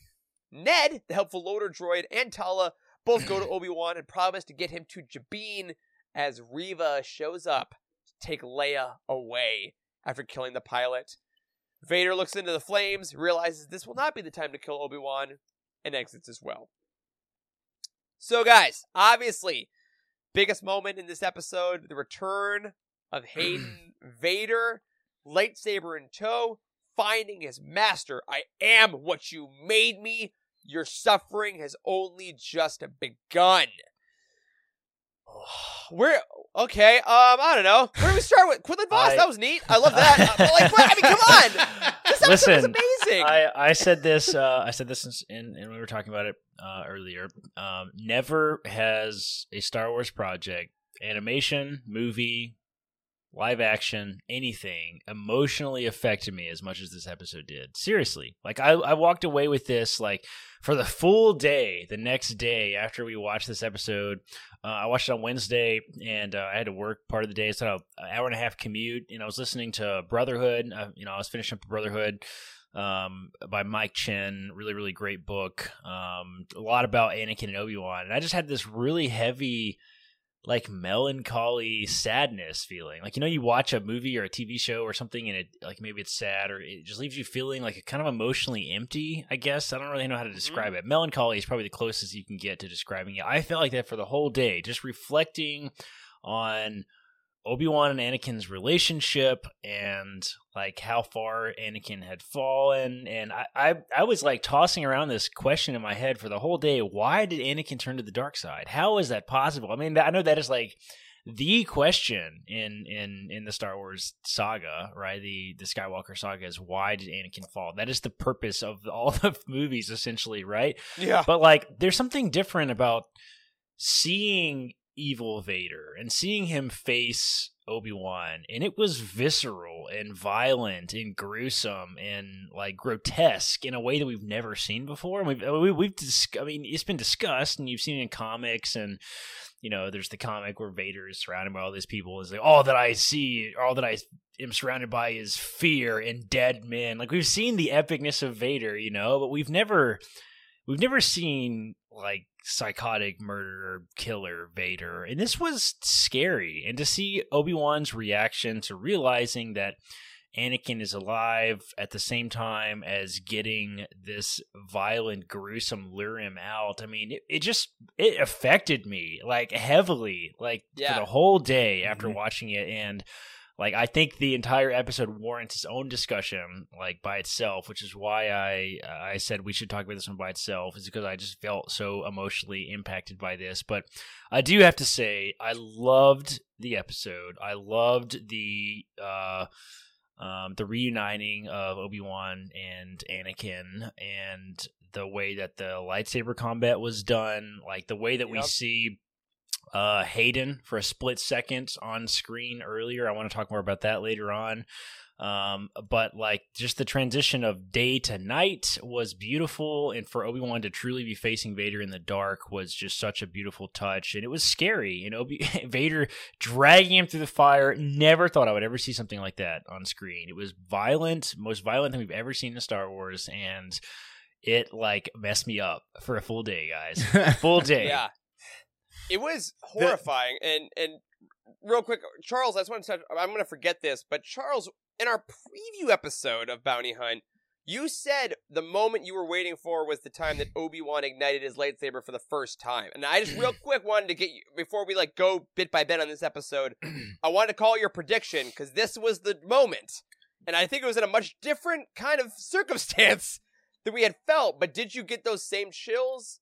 Or was it a completely different kind of visceral experience for you seeing him ignite that bad boy? It was admittedly overshadowed by all of the just sick and twisted and dark things we'd just seen Vader do, to be honest with you. I mean, it, is it is it still heroic and does it still look badass? And did I still kind of cheer in the moment? Yes, but at the same time, I think coming into the show, you know, I was still in my you know, just finished watching Revenge of the Sith. This is like the age of heroes. You know, I was still in that mindset. And uh, in the first two episodes, like we just talked about, really showed that this is no, this is a different Obi Wan. This is he's much closer to old Ben, crazy wizard hermit out in the desert than he is to that age of heroes Obi Wan. And so it was it wasn't that triumphant moment. I was I was scared for Obi Wan, even knowing that he gets out of that. I was Yeah, scared for Obi Wan same, in that man, moment. Same. Yeah. What's what you were gonna say before I cut you off there? Oh, I was just gonna. Um, you know what? Oh, I was just gonna say the uh, the way the light Yeah. played off of the played off of Obi Wan's face Uh-huh. and played off of Vader. Yeah. Yeah. The way that they, I mean, look, just completely bashed his face in blue, Mm-hmm. and then Vader was completely bashed in red. So they kind of they really played up the the hero and villain just Yeah. by the colors that they showed, Yeah. and it, it was really prominent whenever he first. I'm trying to find this right part right here for everybody. to It's like see. they like did looking with Han it. and He's just- in yeah. Kylo in uh, TFA, and how they Yeah, did like with Rey Anakin Kylo. and Asajj, and I love that. Yeah. With him looking through the lightsaber with it being on on screen and he's like trying to see past it like like it was just it's scary. It made Vader so scary. Look at this. You can see his lights. You see. Vader It's all you can see. kind of blends into the back, and then when he ignites its lightsaber, you can It's see the, full red. silhouette. I know, just Yeah. cast everywhere and like we we got a little Look at bit the of shock on his face. I know. No, we got a little bit of scary Vader in Rogue One, but Mm-hmm. this was different, man. The way This he was- walked through that village Yeah. and casually broke that guy's neck and dragged that person Yeah. out of the out of the window and then dragged that lady through the street and then that that that is like, you know, alongside then it, the camera flashes to Obi-Wan and he's like hiding looking through the thing and you can't see it but you can hear the woman screaming as Vader is Yeah. dragging her through Yeah. the street. That was just so violent Well, and grotesque. a lot of what we've seen him do has at least, it's, and this is you know. I'm doing some mental gymnastics here, but at least it's been military related. Like you mentioned that comics panel, you know, Yeah. he killed a million people in that scene, but they were all rebel soldiers. That hallway scene, which I would argue is probably the closest thing we've seen to the Vader that we saw in episode three, those were all rebel soldiers, right? But this was, he was casually strolling through town, just torturing, literally torturing and murdering innocent, civilians. Uh, I mean, it was grotesque. It was. Yeah, and It was. Yeah, the, the idea it shook of, me. It really I- did. Yeah, It shook me to my core. And Obi Wan's reaction was beautifully portrayed when he sensed him Yep. on the planet for the first time, and like the sound kind of dampened, and you couldn't really.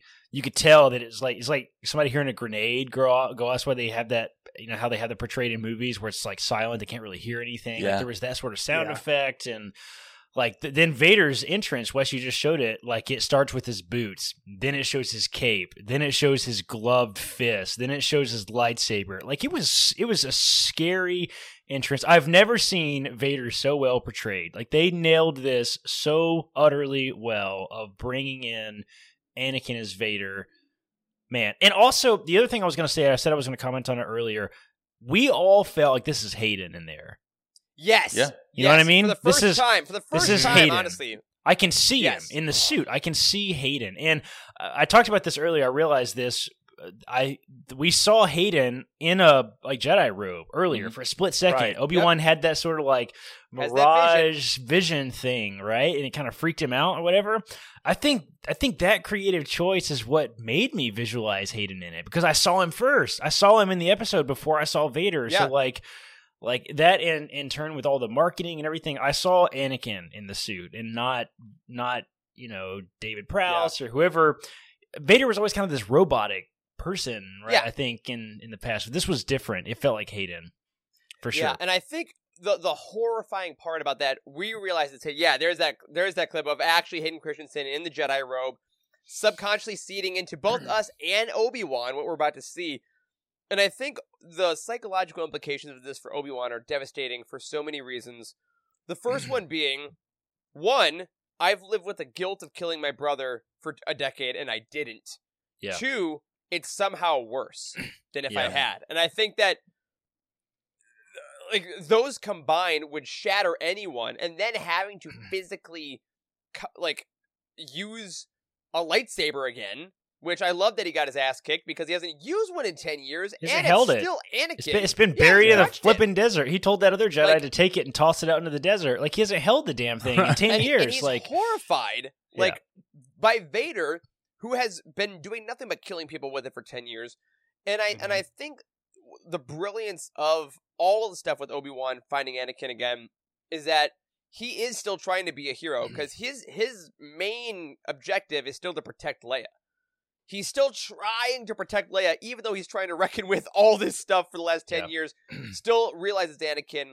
The, the the question of what have you become is an earnest question. He's like, mm. I have no idea what I'm looking at. I have no idea what this beast is. what is this? And Yeah. did I do this?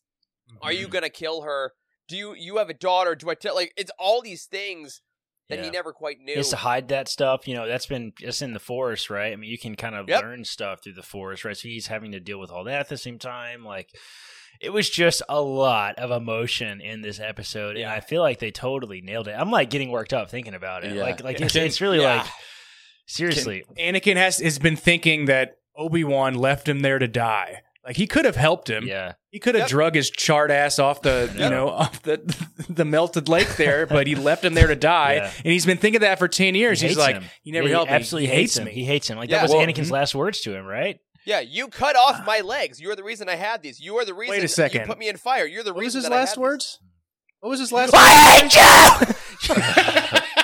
Thank you. there you These. go. Yep, that was it. But that, Sorry. but I that live in an apartment moment, now. I'm gonna have to keep that shit down. You know. if people are gonna- Anyway. But that moment, y'all, when when we realized what Vader was intending to do, when he ignited that fire, my jaw was on the floor. I was like, Yeah, this is the most expected twisted thing. Like, because, I mean, yeah, what Obi Wan did was messed up to him. Of course it was, but he deserved it. He was, he was evil. He was so evil. It was on a lava. It was on a lava planet too. It was on Right, lava- and- just casual. Look how slow he does it. Yes. right. He like slowly Oh. lights it with the and he didn't he didn't light him on fire he didn't burn him intentionally obviously that's what happened but like he you know it was it wasn't his plan to throw him in the lava this was so just premeditated and you know Sadistic. he is he has sadistic. pictured this exact amount of uh, this exact act he has probably pictured daily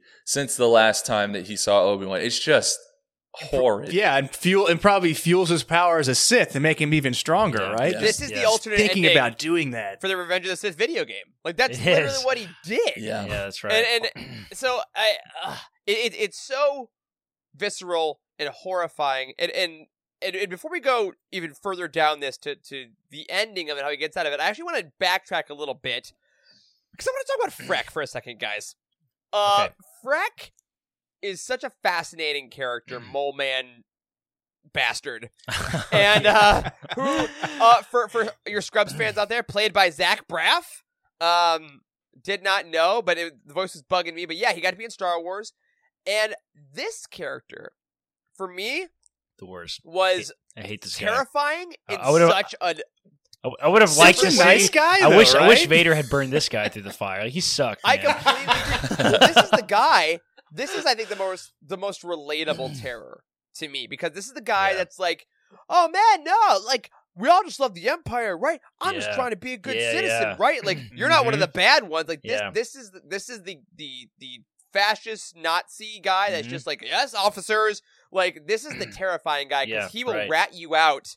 He will rat out his neighbors. He'll rat out anyone to get in good with the the totalitarian government, and he has that homemade, hand painted imperial flag on the back. That, That, uh, someone shot. put it on Twitter or uh, it's like that. it- It's like a, the Confederate flag on the back of a pickup truck. Like it is the exact same kind of vibe. That's like, ooh, you are. You think you are in the right, and and everyone is gonna applaud you. And obviously, it doesn't work out for him. But like, I love the the insertion of this character Yeah. and his temperament because it was the most kind of realistic uh, view. I was afraid. what I these was guys afraid like. for Obi Wan in this situation because this guy, Yeah. he was like, I don't trust him. Like he seems Yeah. really Yep. scary. He looks like a rat too. He's got like rat teeth. and Literally, I know. It's the worst. Yeah, it's. uh I hated this guy. That was a cool shot though. I, I love that that analogy with the flag and and, and thing. Like it's a Uh, that was a cool shot when they Obi Wan like kind of paused and hesitated Yep. when they all got on board. He's like, "Oh shit! Like, I don't know if I should trust this Like, person." and It's the only car we got. I guess I, I didn't. I didn't take. I didn't take that that was a, a homemade flag. That makes it even better. Like Yeah. he's like really trying to be part of the empire. Yeah, He helps them whenever transport broke down again. Oh yeah, just like always. yeah, Helps the stormtroopers to their next checkpoint. Uh-huh. So yeah. Yeah, it has. If you've ever if you've ever seen a if you've ever seen a kind of a like a Holocaust movie like a like the Pianist or Schindler's List, like it has those types of vibes. Like people are running, they don't know who Yeah. to trust, and like there's this there's this sort of constant lurking fear. Is this person that is part of this complex system to try to get me to safety? Is this person trustworthy or is this a scam? You know, am I about to get killed? Like it's just terrifying. Like it's just makes your palms sweat Yeah. the whole time. You know. It's also so interesting that Freck is an alien because we all know that the Empire is is very Yeah. xenophobic. Like Yeah. they hate aliens. So this is the guy that's like, dude, these people hate you. But Freck is clearly so convinced that like, well, if I turn over enough bad people, then I'll get to be a stormtrooper or something. It's like, bro, you will never be Yeah. a stormtrooper. they Yeah. they think you're gross, but you provide a service, and I think that's also very real. Like to your point, Corey, in those movies, there's always that character as well, who is Yeah. like the hated party, but they're they're the turncoat. And it's just like, yeah. uh, it just churned the stomach, while also showcasing even more how quick like Leia is in this moment. Like she was spouting off their story, and uh, you know their their cover story worked out. Uh, she nailed again. By the way, the actress, freaking like ten years old. The dialogue was delivered flawlessly. It was such beautiful Mhm. storytelling, and like Yep. the writing is excellent. Her delivery was excellent. I really loved all the moments between. There were some. There were some kind of tender moments in there too, of like Obi Wan yeah, saying like Leia that was her mother, and he's thinking of Padme. Like it's obvious that he's thinking Yes. about Padme in this moment, and like uh it was good. It was and good. her question of, of did you know my mother?" I know, or and and or no, she asked him. Uh, I Are think you she said that. She also Oh, asked him. what it father. was. That's what it was. Yeah, she Oh. asked him. She asked him point blank, "Are you my real father?" I was like, "Holy shit, that is the heaviest thing." yeah. Like she even she even she wants to know and feels something maybe in the forest between them. Like is Yeah. yeah, are you my real father? Like a holy crap! I cannot believe they threw that in there. That was such a good dialogue. Yeah. And someone made a great point. I don't know if this is intentional or not, but obviously Leia's outfits, costuming wise, have been going through the trilogy. You know, she starts in the white and then goes to the the red for Empire and then goes to the Endor. But her braids in this moment, her braid is down in a similar way to a Padawan braid, to a Padawan rat tail at this point. Mm. As her hair gets slowly undone, she's becoming more of a Padawan and a learner of Obi Wan. And Yeah. I love that the things she's picking up on him that eventually this all leads to a New Hope when Luke Skywalker says, I'm here with Ben Kenobi. And she says, Ben Kenobi? Like she knows Ben Mhm, mhm. because of Mhm. this now. And I'm like, oh, you are That was great. on your way to trusting him with anything. And yeah, okay, yeah, Angelia, right where we're going next. We mention in this, or Obi Wan mentions in this, that he remembers some things about his childhood. Because Yeah. Leia's like, I can't remember my mother, and Obi Wan's like, I remember my Oh, mother's yeah. shawl, yeah, and I had a brother. Yes, I cannot believe they just casually dropped that in here. That was interesting. That- It'd be, it'd be Obi funny. too. It would be cool if they gave uh if they gave uh Ewan McGregor's actual brother a cameo. that would be so Yeah, the fighter pilot. I would Yeah, love it. yeah. That's a, that's the fun non Star Wars fact for anybody that doesn't already know it. Obi Wan's brother is in like the Royal Air uh, Air Force or whatever it's called, and uh, his call sign is Obi Two, which is fantastic. Real in real life, like in real yeah, life. yeah, that's cool. Yeah. So I, I love all that. And then of course we, we get the, the great fight, which we I thought was gonna be the brutal thing of the episode when the stormtrooper gets like bisected by the laser wire. I'm like, that was awesome. Apparently, little did Obi Wan has been uh, practicing with the blaster because he utterly kicked ass in that Yeah, he scene. did. Like Oh Good yeah. miss. he didn't Good miss. miss. I know. Yeah, he's like, it's uncivilized, but I still know how to use it. I mean, he sharp shot Grievous, you know, so That's like true. he knows how to use that thing.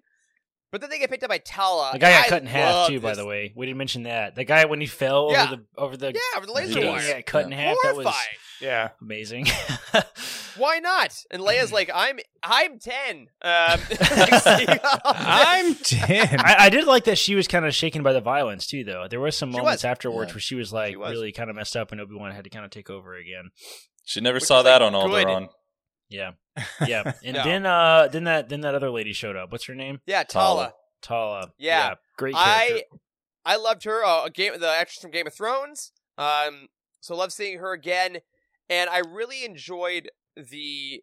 You know, I, I didn't didn't need another like ex Imperial. I love that it was all a cover from the start, and she introduces us to now the path of these people that have been funneling kids for years. And what I loved about it specifically is Obi Wan seeing it, realizing it exists, and I think, guys, I think he feels guilty that he hasn't been a part of it, and that Yeah, he maybe could have helped that. more kids. Yeah, for sure. Because I mean, if he'd have been able to help, well, see, that's the thing. He's he's always been fixated on watching Luke, making sure he's okay, until he starts showing that he's has he's force sensitive. He's under the impression that that um, Owen is going to be okay with him just being trained to be a Jedi, and then even though Owen has seen the the heartache and all the pain that Yep. the Jedi and the, and the Empire have caused. He doesn't want that for his new son, um, even though he that's his. That's his Well, name. and I think it's important too that Obi Wan it seemed shook when he saw this, when he saw these names on the walls, and I and I agree with what you're saying, Eric. But it also it's interesting to think about the fact that he saw this and then he continued on thinking, no, Luke is the hope, Luke is the hope, Luke is the hope. And I think it, it's sort of a human thing to when you've committed time and effort into something, you want to believe this is this is the choice. This is the only thing Yeah. that Yeah. makes sense. This is there is no plan B. Like this is it. So it makes sense that he sees this. You know, he has all of this experience with Leia, and somehow still goes back to to you know saying this, the boy is our last hope, and Yoda having to say no, there there's another. You know, um, because he's already he's already spent a decade on Luke at this point. So he Yeah. he sees this, and I think it impacts him very deeply. He you can tell, you know, as he's as you're showing us, as he's touching these names on the walls, and he's remembering some of these people like Quinlan. He he ultimately rejects that. You know, he's like, no, this can't be the answer. It's still it's still Luke. Yeah. That's why I'm so excited to see what happens on Jabiim now in the next episode, which I assume is where we're going. She's like, we got to get him to Jabiim. I'm like, cool. Is Quinlan Vos going to be there? Or someone else gonna I can't there? believe they named her Quinlan Vos because Right. like that character has been he's such a fan favorite and like I didn't realize that he wasn't uh he wasn't like a real character like until well after Phantom Menace, right? Like he was Yeah. made like there's a character in Phantom Menace when when Sebulba meets Jar Jar and there's the whole scene. There's this guy in the background. He's got the face makeup that you know Quinlan Vos has. Like Yeah. that character was built from that. Like that was a retcon. It wasn't. It wasn't. Hey, that look, there's Quinlan Ah. Vos. Like that was the original character, and they were like, hey, let's make this guy a Jedi and Yeah. make him doing undercover work on Tatooine. And now that whole story has been developed. But like when Phantom Menace came out, that wasn't like a Jedi named Quinlan Vos. It was some random background character. Well, right? and there So- there are episodes of Clone Wars with Quinlan and Obi Wan Yeah. working Yep, side by exactly. side. So Yeah, maybe exactly. go back and watch those. was the hot shot. they don't really get along either. That's why it's No, so well, fascinating. And I'm also just saying, O'Shea Jackson Jr., who's Ice Cube's son, is in three episodes of this show, and we have not seen him yet. That's true. And if you want someone with some swagger, Yeah. I- and I'm. I, who knows? and I think we're hundred percent out of all the footage that we saw in the trailers. Like I think we've think- we've seen I all of so. that. Yeah, we've so seen eh, we've so seen now. Fortress Inquisitorius now. yeah. We've So seen, everything uh, moving forward is going to yeah. be new. Let's talk about the I other mean- names really quick too that are on the wall because there are two Yeah. more. One of them I don't think is relevant. We don't know who that is, but the other one is Halcyon something, which is famously the name of the Jedi of Quin of uh, uh Corran Horn's father. Corran Horn's father's name is on there, and the little boy who gets saved by Haja Estree in the previous episode is listed in the credits as Corran. Is Yeah. literally the kid's name. Uh oh, Corey. So the fact of that know, mixed with this means there is a, I would say higher than fifty percent chance that that that they are Corran Horn- telling us that that kid is Corran Horn. I think it is, and I think we're gonna. I think they're setting us up for Corran Horn to be in the uh, Rogue Squadron movie, which is fine with me. I'm totally fine with Corran Horn as long as they make him like less of a. A, Yeah. a I think he'll be chauvinist, misogynist. as long as they make him like a normal, decent person instead of talking about all the women that he meets seductively. Like, come on. Yeah. Like, as long as they make him a decent person, it's fine.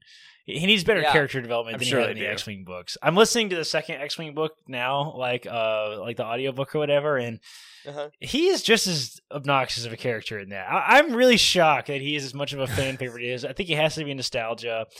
You know, on the record, I still Yep. don't like Corran Horn. Let's just keep going with that. But he's probably back. Sounds he's like he's in. back. I cannot believe it. What a what? I'm not sure that there is a more obscure, not not obscure.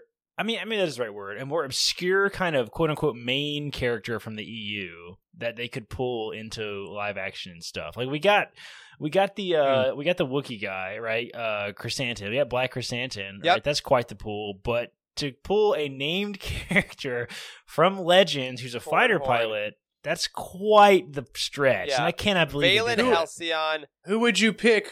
Who would you pick in his place if it wouldn't if it wasn't Mara Corran Horn that they had chosen? Mara Jade, no question. Mara Jade. Yeah. I would take Well, Mara Jade yeah. over Corran Horn. After a, a quick little Google here, there's two others apparently um, that got seen. This is again, I'm just googling. you, Jimmy 'cause Wang for subscribing. People looked at the Arabesh here. Um, there's also two more apparently. Uh, Ragonda Ismarin, Yeah, uh, who was yeah, an Alderaanian. Uh-huh. Yep, and then Jin Altis was also uh, Yeah. was also I d- found. I didn't recognize the other two names. there There's a lot of talk about uh, about the whole Corran Horn thing in, in our community, as you Yeah. can imagine, because of my famous hate of Yeah. Jedi. It was But- pretty. It was That was great. cool. That was a cool. That was a cool touch. I also, you know, to get us back on track here, I also really enjoyed Reva being so visibly upset that this thing existed. Like she seemed to realize immediately what this was right when she Mhm. came through the room, and Yeah.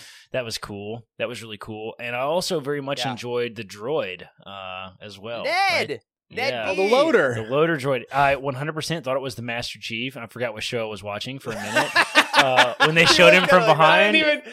I didn't even put that. Listen, together. when they That's showed him from true. behind, he looked exactly like the Master Chief from Halo. 100% exactly Oh, like him. you mean when he was holding that hammer, ready to absolutely murder Yes! people with a blunt weapon? Yes, that was great. I was really hoping he was going to smash uh, Stormtrooper's head with that hammer. I was really hoping he was. Yeah, that was, I was that proud of our boy. And Caitlin, my wife, so astutely pointed out that the droids have truly been involved in the rebellion since the beginning, all the way back to R2 carrying the plans for the Death Star. Like that's such a cool pull that like droids are even in this early underground stuff. I mean, this has all got to be connected to the rebellion, right? That's what it's implying. Yeah. Yeah. So, Yeah. yeah. It was Yeah, droids saved the day, and they saved the lives of the Jedi, of people, know. of Sith, over and over again. everything. If the droids weren't around, there'd be a shorter story I mean, that's what Lucas, Lucas always said. The droids were the hero. R two is the hero of the story. That's right. You know, R two Yeah. and three PO started. Yeah, I I loved his involvement in there, and I mean, he, literally at the end, he's there as well, lifting Obi Wan off the ground after this, this giant fire blazes off. Yeah. Um, and I mean, Let's talk about that for a second. Uh, Yeah, Darth, why that. did Darth Vader? Uh, that was an interesting story uh, progression that Darth Vader Yes. let them leave. Why did that? Because he did. He let them leave. I, I think that has to be the like the only way to think about it. There's no way that that he didn't just like walk through that freaking fire, man. Like and go get him. Like, why Yeah, did he I- do this? I think for me, for me at least, his goal is for Obi Wan to suffer. Right? Mhm. I think Obi Wan suffered in there, and I think this would have turned into a battle. And I wonder if there's a possibility of like, if we go now, a stray bullet hits Obi Wan and he dies, and I don't get the satisfaction of that. Hmm. So being like, you know what? Let him sit in his torture and his suffering for a while. I found him now. I will find him again. Give this shot. You know, Vader never. Yeah. Vader is patient. I think that's the thing. the Grand Inquisitor says, right? Hunting is patience. Vader Right. is a patient. well, Vader has probably dude. taught the Grand Inquisitor how to hunt Jedi, right? So Yes, like, Yeah. exactly. you know um you know anakin did famously say in episode three i say patience Yeah. the one Yeah. time in It's his whole life. exactly. I also think there is a moment in that clip you just showed, Wes, where Vader looks in the fire. I don't think it's full on like a PTSD moment, but I do think that Vader hesitates a little bit more than we'd think before going into fire. I Yes. I, I think there is a Turned away moment of that. You ever had food Um, poisoning, and then the next time you see that food, you're like, uh, I don't know. That, that's I'm what still, I'm did. still I'm still a little iffy about food trucks right now because of my last Yeah. experience in Nashville. So yeah, yeah, for sure. So yeah, letting letting um, Obi Wan go is is probably calculated to where that's, that's going to screw with his mind the entire time Yeah. until they meet again, Yeah. right? Yeah. That's just going to keep him awake. It's n- he's not going to get any sleep. He's going to be thinking, "Oh my God, why mm-hmm. didn't I save Anakin? Or why didn't I mm-hmm. try to Yeah. I don't know, Is this the apprehend him at least, not really say. That's a, it. that's a good question that you kind of made me think of, Wes. Is this the end of Obi Wan and Vader in this show? You think? Nah. No. You don't I mean, think so? well, that's the thing. Maybe I don't know. I assume it's Can't not, be. but I assume it's not. I as assume well. it's not. I assume it's not as well. I, I will say, you know, managing expectations is really hard for you know prequels that are kids like us. Really hard to manage expectations properly.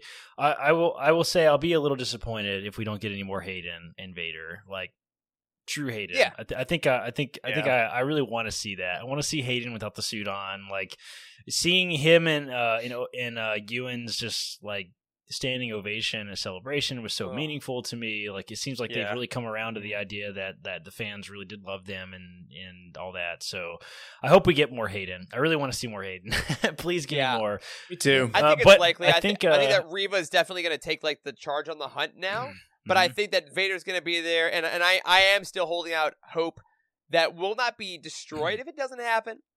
But I do think some kind of Clone Wars flashback, Flashback, with yeah, with with, Anakin and Obi Wan is still on the table. Yeah, I think that's on the table, and I think the I think the Reva flashback is still on the table, and also Yep. uh, we haven't talked about this yet because it's such a small detail. It's kind of almost easy to miss because we're so overwhelmed with how epic the you know Obi Wan Vader stuff is. Like uh, Inquisitor Reva's got Leia now. Like what the hell? Yes. Like Yes. Yeah. that is scary.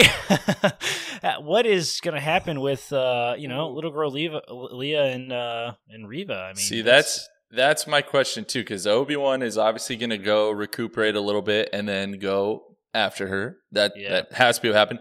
So where is she taking her? And I think there's two likely possibilities, Oh my God! Say it, both of which say are insane to think about Obi Wan showing up at, and those are Fortress Inquisitorius or or Vader's Castle. Holy shit! I think she's going to Vader's castle. Oh, Oh, my man. god! I think that he's going to draw Obi Wan there for a rematch on Mustafar. That's my guess.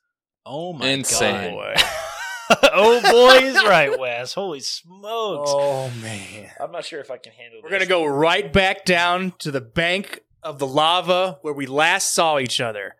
And I'm gonna be on the high ground, and you're gonna be on that piece of crap that's in the lava. And let's see how well you do. I oh, I Oh, think man. there's cause, Obi 'cause Wan. Obi Wan was burned as hell too at the end of this episode. His arm. Oh, was like, yeah. all He was Yeah, in that It fire showed for it a for a long sec- time. Yeah. Yeah, he was. I It think it's gonna that. be. I mean, he's Yeah. going to Jabiim where there are going to be Jedi. I think he's going to be force healed or, or or deal with something there. Maybe maybe he'll stop by uh, that, that that hospital on the asteroid and uh, get those birthing droids that so utterly failed to save Pulse Uba, to take care of Uba. Uba. Ooh. Those cut his arm Maybe off. they'll be Kid, maybe they'll be a little more competent this time and can save his life when they couldn't save Padme's. Damn it! Oh, that'd be a little rough. They'd be like, I don't know. For I don't know. I think his arm's dead. No, just heal it. Nope, cut it off. Gotta go, guys.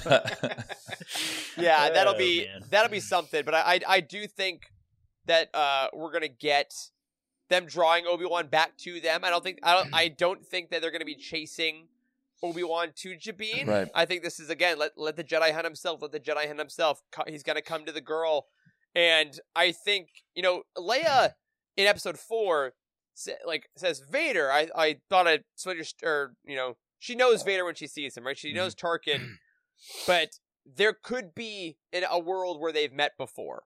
I don't know if they're gonna go that way, but it's not gonna break Well, canon if they do. Yeah, she Yeah. immediately recognized him. That was a good point. Yeah. I, I didn't think about that. So- but I mean, maybe maybe someone like. Vader is very well recognizable in the rebellion. That would also kind of make sense. Yeah. You know, they had pictures of him up. You hmm. know, public enemy Yeah. number one. yeah, Dartboards. right. Yeah, I have I mean, a. if, if- if it's written well enough, it'll make sense. I have one final thought that I wanted to kind of uh, kind of conclude with and wrap up with, if that's okay with you Do it. guys. Um, Do it. I've seen some. I've seen a little bit of discourse on online. We actually had a bit of a troll show up in our chat earlier to comment about like, why did Obi Wan get his ass kicked by Vader when he so utterly destroyed Maul later on in, in Rebels? And uh, I stumbled on this this Twitter uh, post that was a screenshot of something from Reddit. So this is like social media montage here. My And I- goodness. and I Go want to read it. it to you. I want to read it to you because this is a very beautiful thought and kind of wraps up the idea of Obi Wan and Anakin very nicely. And it's titled "Obi Wan died on Mustafar alongside Anakin." And it says, from a character perspective, Obi Wan never made it back from Mustafar, just like Anakin.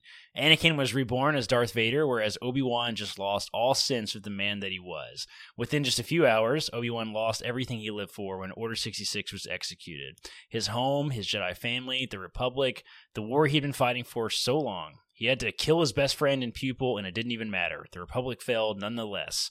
And Anakin only became something worse than Obi Wan could have ever imagined. Ben Kenobi is a walking dead man with nothing left to fight for. Even his quest to protect Luke feels pointless, with Owen ostracizing and standing between him and what little sense of duty or purpose he has left. You can extrapolate it to any kind of trauma response or mental illness you want, but what matters is that Ben is not General Kenobi, Master Jedi Knight who bested Anakin Skywalker. He's just a broken man who has to find a reason to live for again, and that's what Leia can give him, even if it means Uh, he has to confront the truth about Anakin once and for all. And that was a beautiful thought.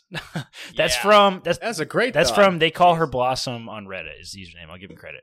That's. Yeah. I mean, I, I hadn't thought about that. Obi Obi Wan Obi Wan was a Yeah. changed man after Mustafar, but I never Yeah. thought about it in the way in the sense that you think about Anakin because it's like Anakin was killed essentially on Mustafar is how you can kind of think about it in your head, and Yeah. maybe you can kind of think about that with Obi Wan as well. yeah. that kind of yeah, that kind of really broke Ben or Obi Wan because as a Jedi, you're not supposed to be attached by anything, and he had that attachment to Anakin as being his brother, as being somebody that he loved, and then stripped away from him just Yeah. uh, by both relationship and he thought he was dead. So it's it's interesting to see how Obi Wan, as the quintessential Jedi, actually is suffering from that attachment yeah. that is plaguing his mind Yeah, right now, that's a good especially in this in this episode. I also point. think it's interesting, you know, when you ask why did he have a better, easier time with Maul in Rebels, I, I think there's a very real possibility that after this adventure, right, is over, Mhm. you know, Obi Wan had his lightsaber in the desert for ten years, Yeah, and in Rebels, it is on his hip when Maul arrives. I think that he gets his, he gets his mojo back. Leia. Well, I, yeah, I also think that Stella he got her learns, like, back. He's like, you know what? Leia got taken twice. Vader beat me. I wasn't able to protect Leia. If Yeah. anyone comes for Luke on Tatooine, I cannot protect him now like I swore to. So I think that he's gonna, he is gonna have to like, all right, I got to train Yeah. again because if anyone comes here to, to get Luke, I don't think he realized that he couldn't do anything at Great this point. point. I think he's got yeah, because he's now lost Yeah. Leia. He's like, I can't lose two Skywalkers like this, so I'm gonna have to get my moves back. So by the time that Maul does come, he's like, all right, I have trained enough since this series to Mm. reconnect. And yeah, Rocky, like, maybe have connected with Qui Gon since then as well, and been Yeah, like, all right, yeah, I open yeah. myself back up to the Force. I am now back in tune because That's the other thing I we have to learned now that I show. can't not be. I'll be shocked if we don't get that It's- for sure. Same. I think it's Why gonna not? happen. I know. I know. I think Yeah. it is too. I think it is too. Oh man, I'm glad we got. I'm glad we finally got to talk about this. Like Yes. two It's- hours. It's so good. It's It is. So it's good. this is such a good show. I'm enjoying Obi Wan Kenobi. I think at the midpoint more so than I've ever enjoyed any other any other Star Wars project. Like this has just been so Yep. much Yeah. fun. It is everything that I wish for. I mean, it's just it's fun. It's so much fun. I'm having a blast. Like This this is it, and this is my opinion. This is the best, easily head and shoulders above the rest. The best Star Wars live action TV that we've had. I think it's going to continue. Um, what's the difference? I don't know. Ewan McGregor? Maybe, maybe. maybe, maybe Who even knows? But the like, emotion. I want to. I'd like to end on one last shot that I found. I was just Do it. scrolling through episode three. I love how you say that, and um, you could see the size difference in Darth Vader versus Obi Wan. Holy Like, shit, yeah, With with Wow. the suit, Yeah. dude! it makes him look like he's a foot and a half taller than Obi Wan. Wow, and he's one handing the whole shot. time. By the way, know, that was Yeah. as great. well. That was great. I love the lightsaber combat. Like the how how Obi Wan seemed just so shaken and, and weak, and Vader just utterly kicked his ass with one hand. I mean, it was like very much Dooku versus uh, Anakin vibes, like from Episode 2 You Mhm. know, like he's Yep. just such a master swordsman. And I also love that detail in Brotherhood. You know, no spoilers, but in Brotherhood, it kind of talks about Anakin getting used to his metal arm because it's it's Yeah. Yeah, it's it's Episode so two, good there. and he talks about that is constantly brought up. I love yeah, that. like he, he's like getting used to it, and there's a moment where he realizes that he doesn't. He needs to stop thinking about it as if it's a replacement for his arm, and instead thinking about it like it's a new thing. It's a tool, and it's super strong, and he should be using that. And like this is Vader, where we see that, where he's such a machine and like scary and powerful and strong and like we very much saw that also we didn't talk about this earlier but the montage at the very beginning where they plugged them all in and everything we've never seen we've seen the helmet you know in the in the Ooh, seal yeah. we've seen that Yeah, multiple with the times Back We've- the. that was a lot the more machine man more machine now than man line really Yeah. really Really A lot of hit. sharp, Yeah. a lot of sharp attachments. Oh my god jared in the chat says very much corey in real life versus how tall i thought he was going to be come on Oh. Yeah, Come you're on. giant, Corey. That's what we're saying. Listen, I had multiple people tell me, including listeners that we ran into at Celebration, tell me that I was taller than I thought they were. I felt like Grievous. it was ridiculous. I'm like, come on, I'm normal height. Oh man. Well, uh. I'll tell you what, folks.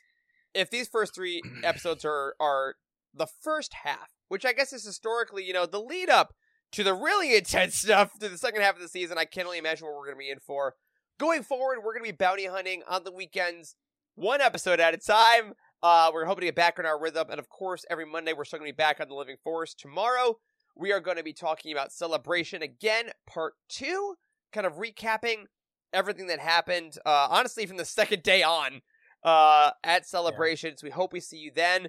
If you have thoughts about Obi Wan Kenobi, jump into our Discord in the Obi Wan Kenobi channel. Use spoiler tags. Please be very respectful, or throw them in the comments of this video. Or if you're listening on audio, thank you so much. We appreciate you. We hope you enjoyed it. Um, I know we just went around and did it again, but before we get on out of here, Charles, you very specifically, I want to give you the last word. This is your boy. This is Obi Wan. If you could describe these first three episodes in one sentence, lead us out with that. Oh man, okay. I think I think that this show has been immaculate in showing us Ben Kenobi rather than Obi-Wan Kenobi.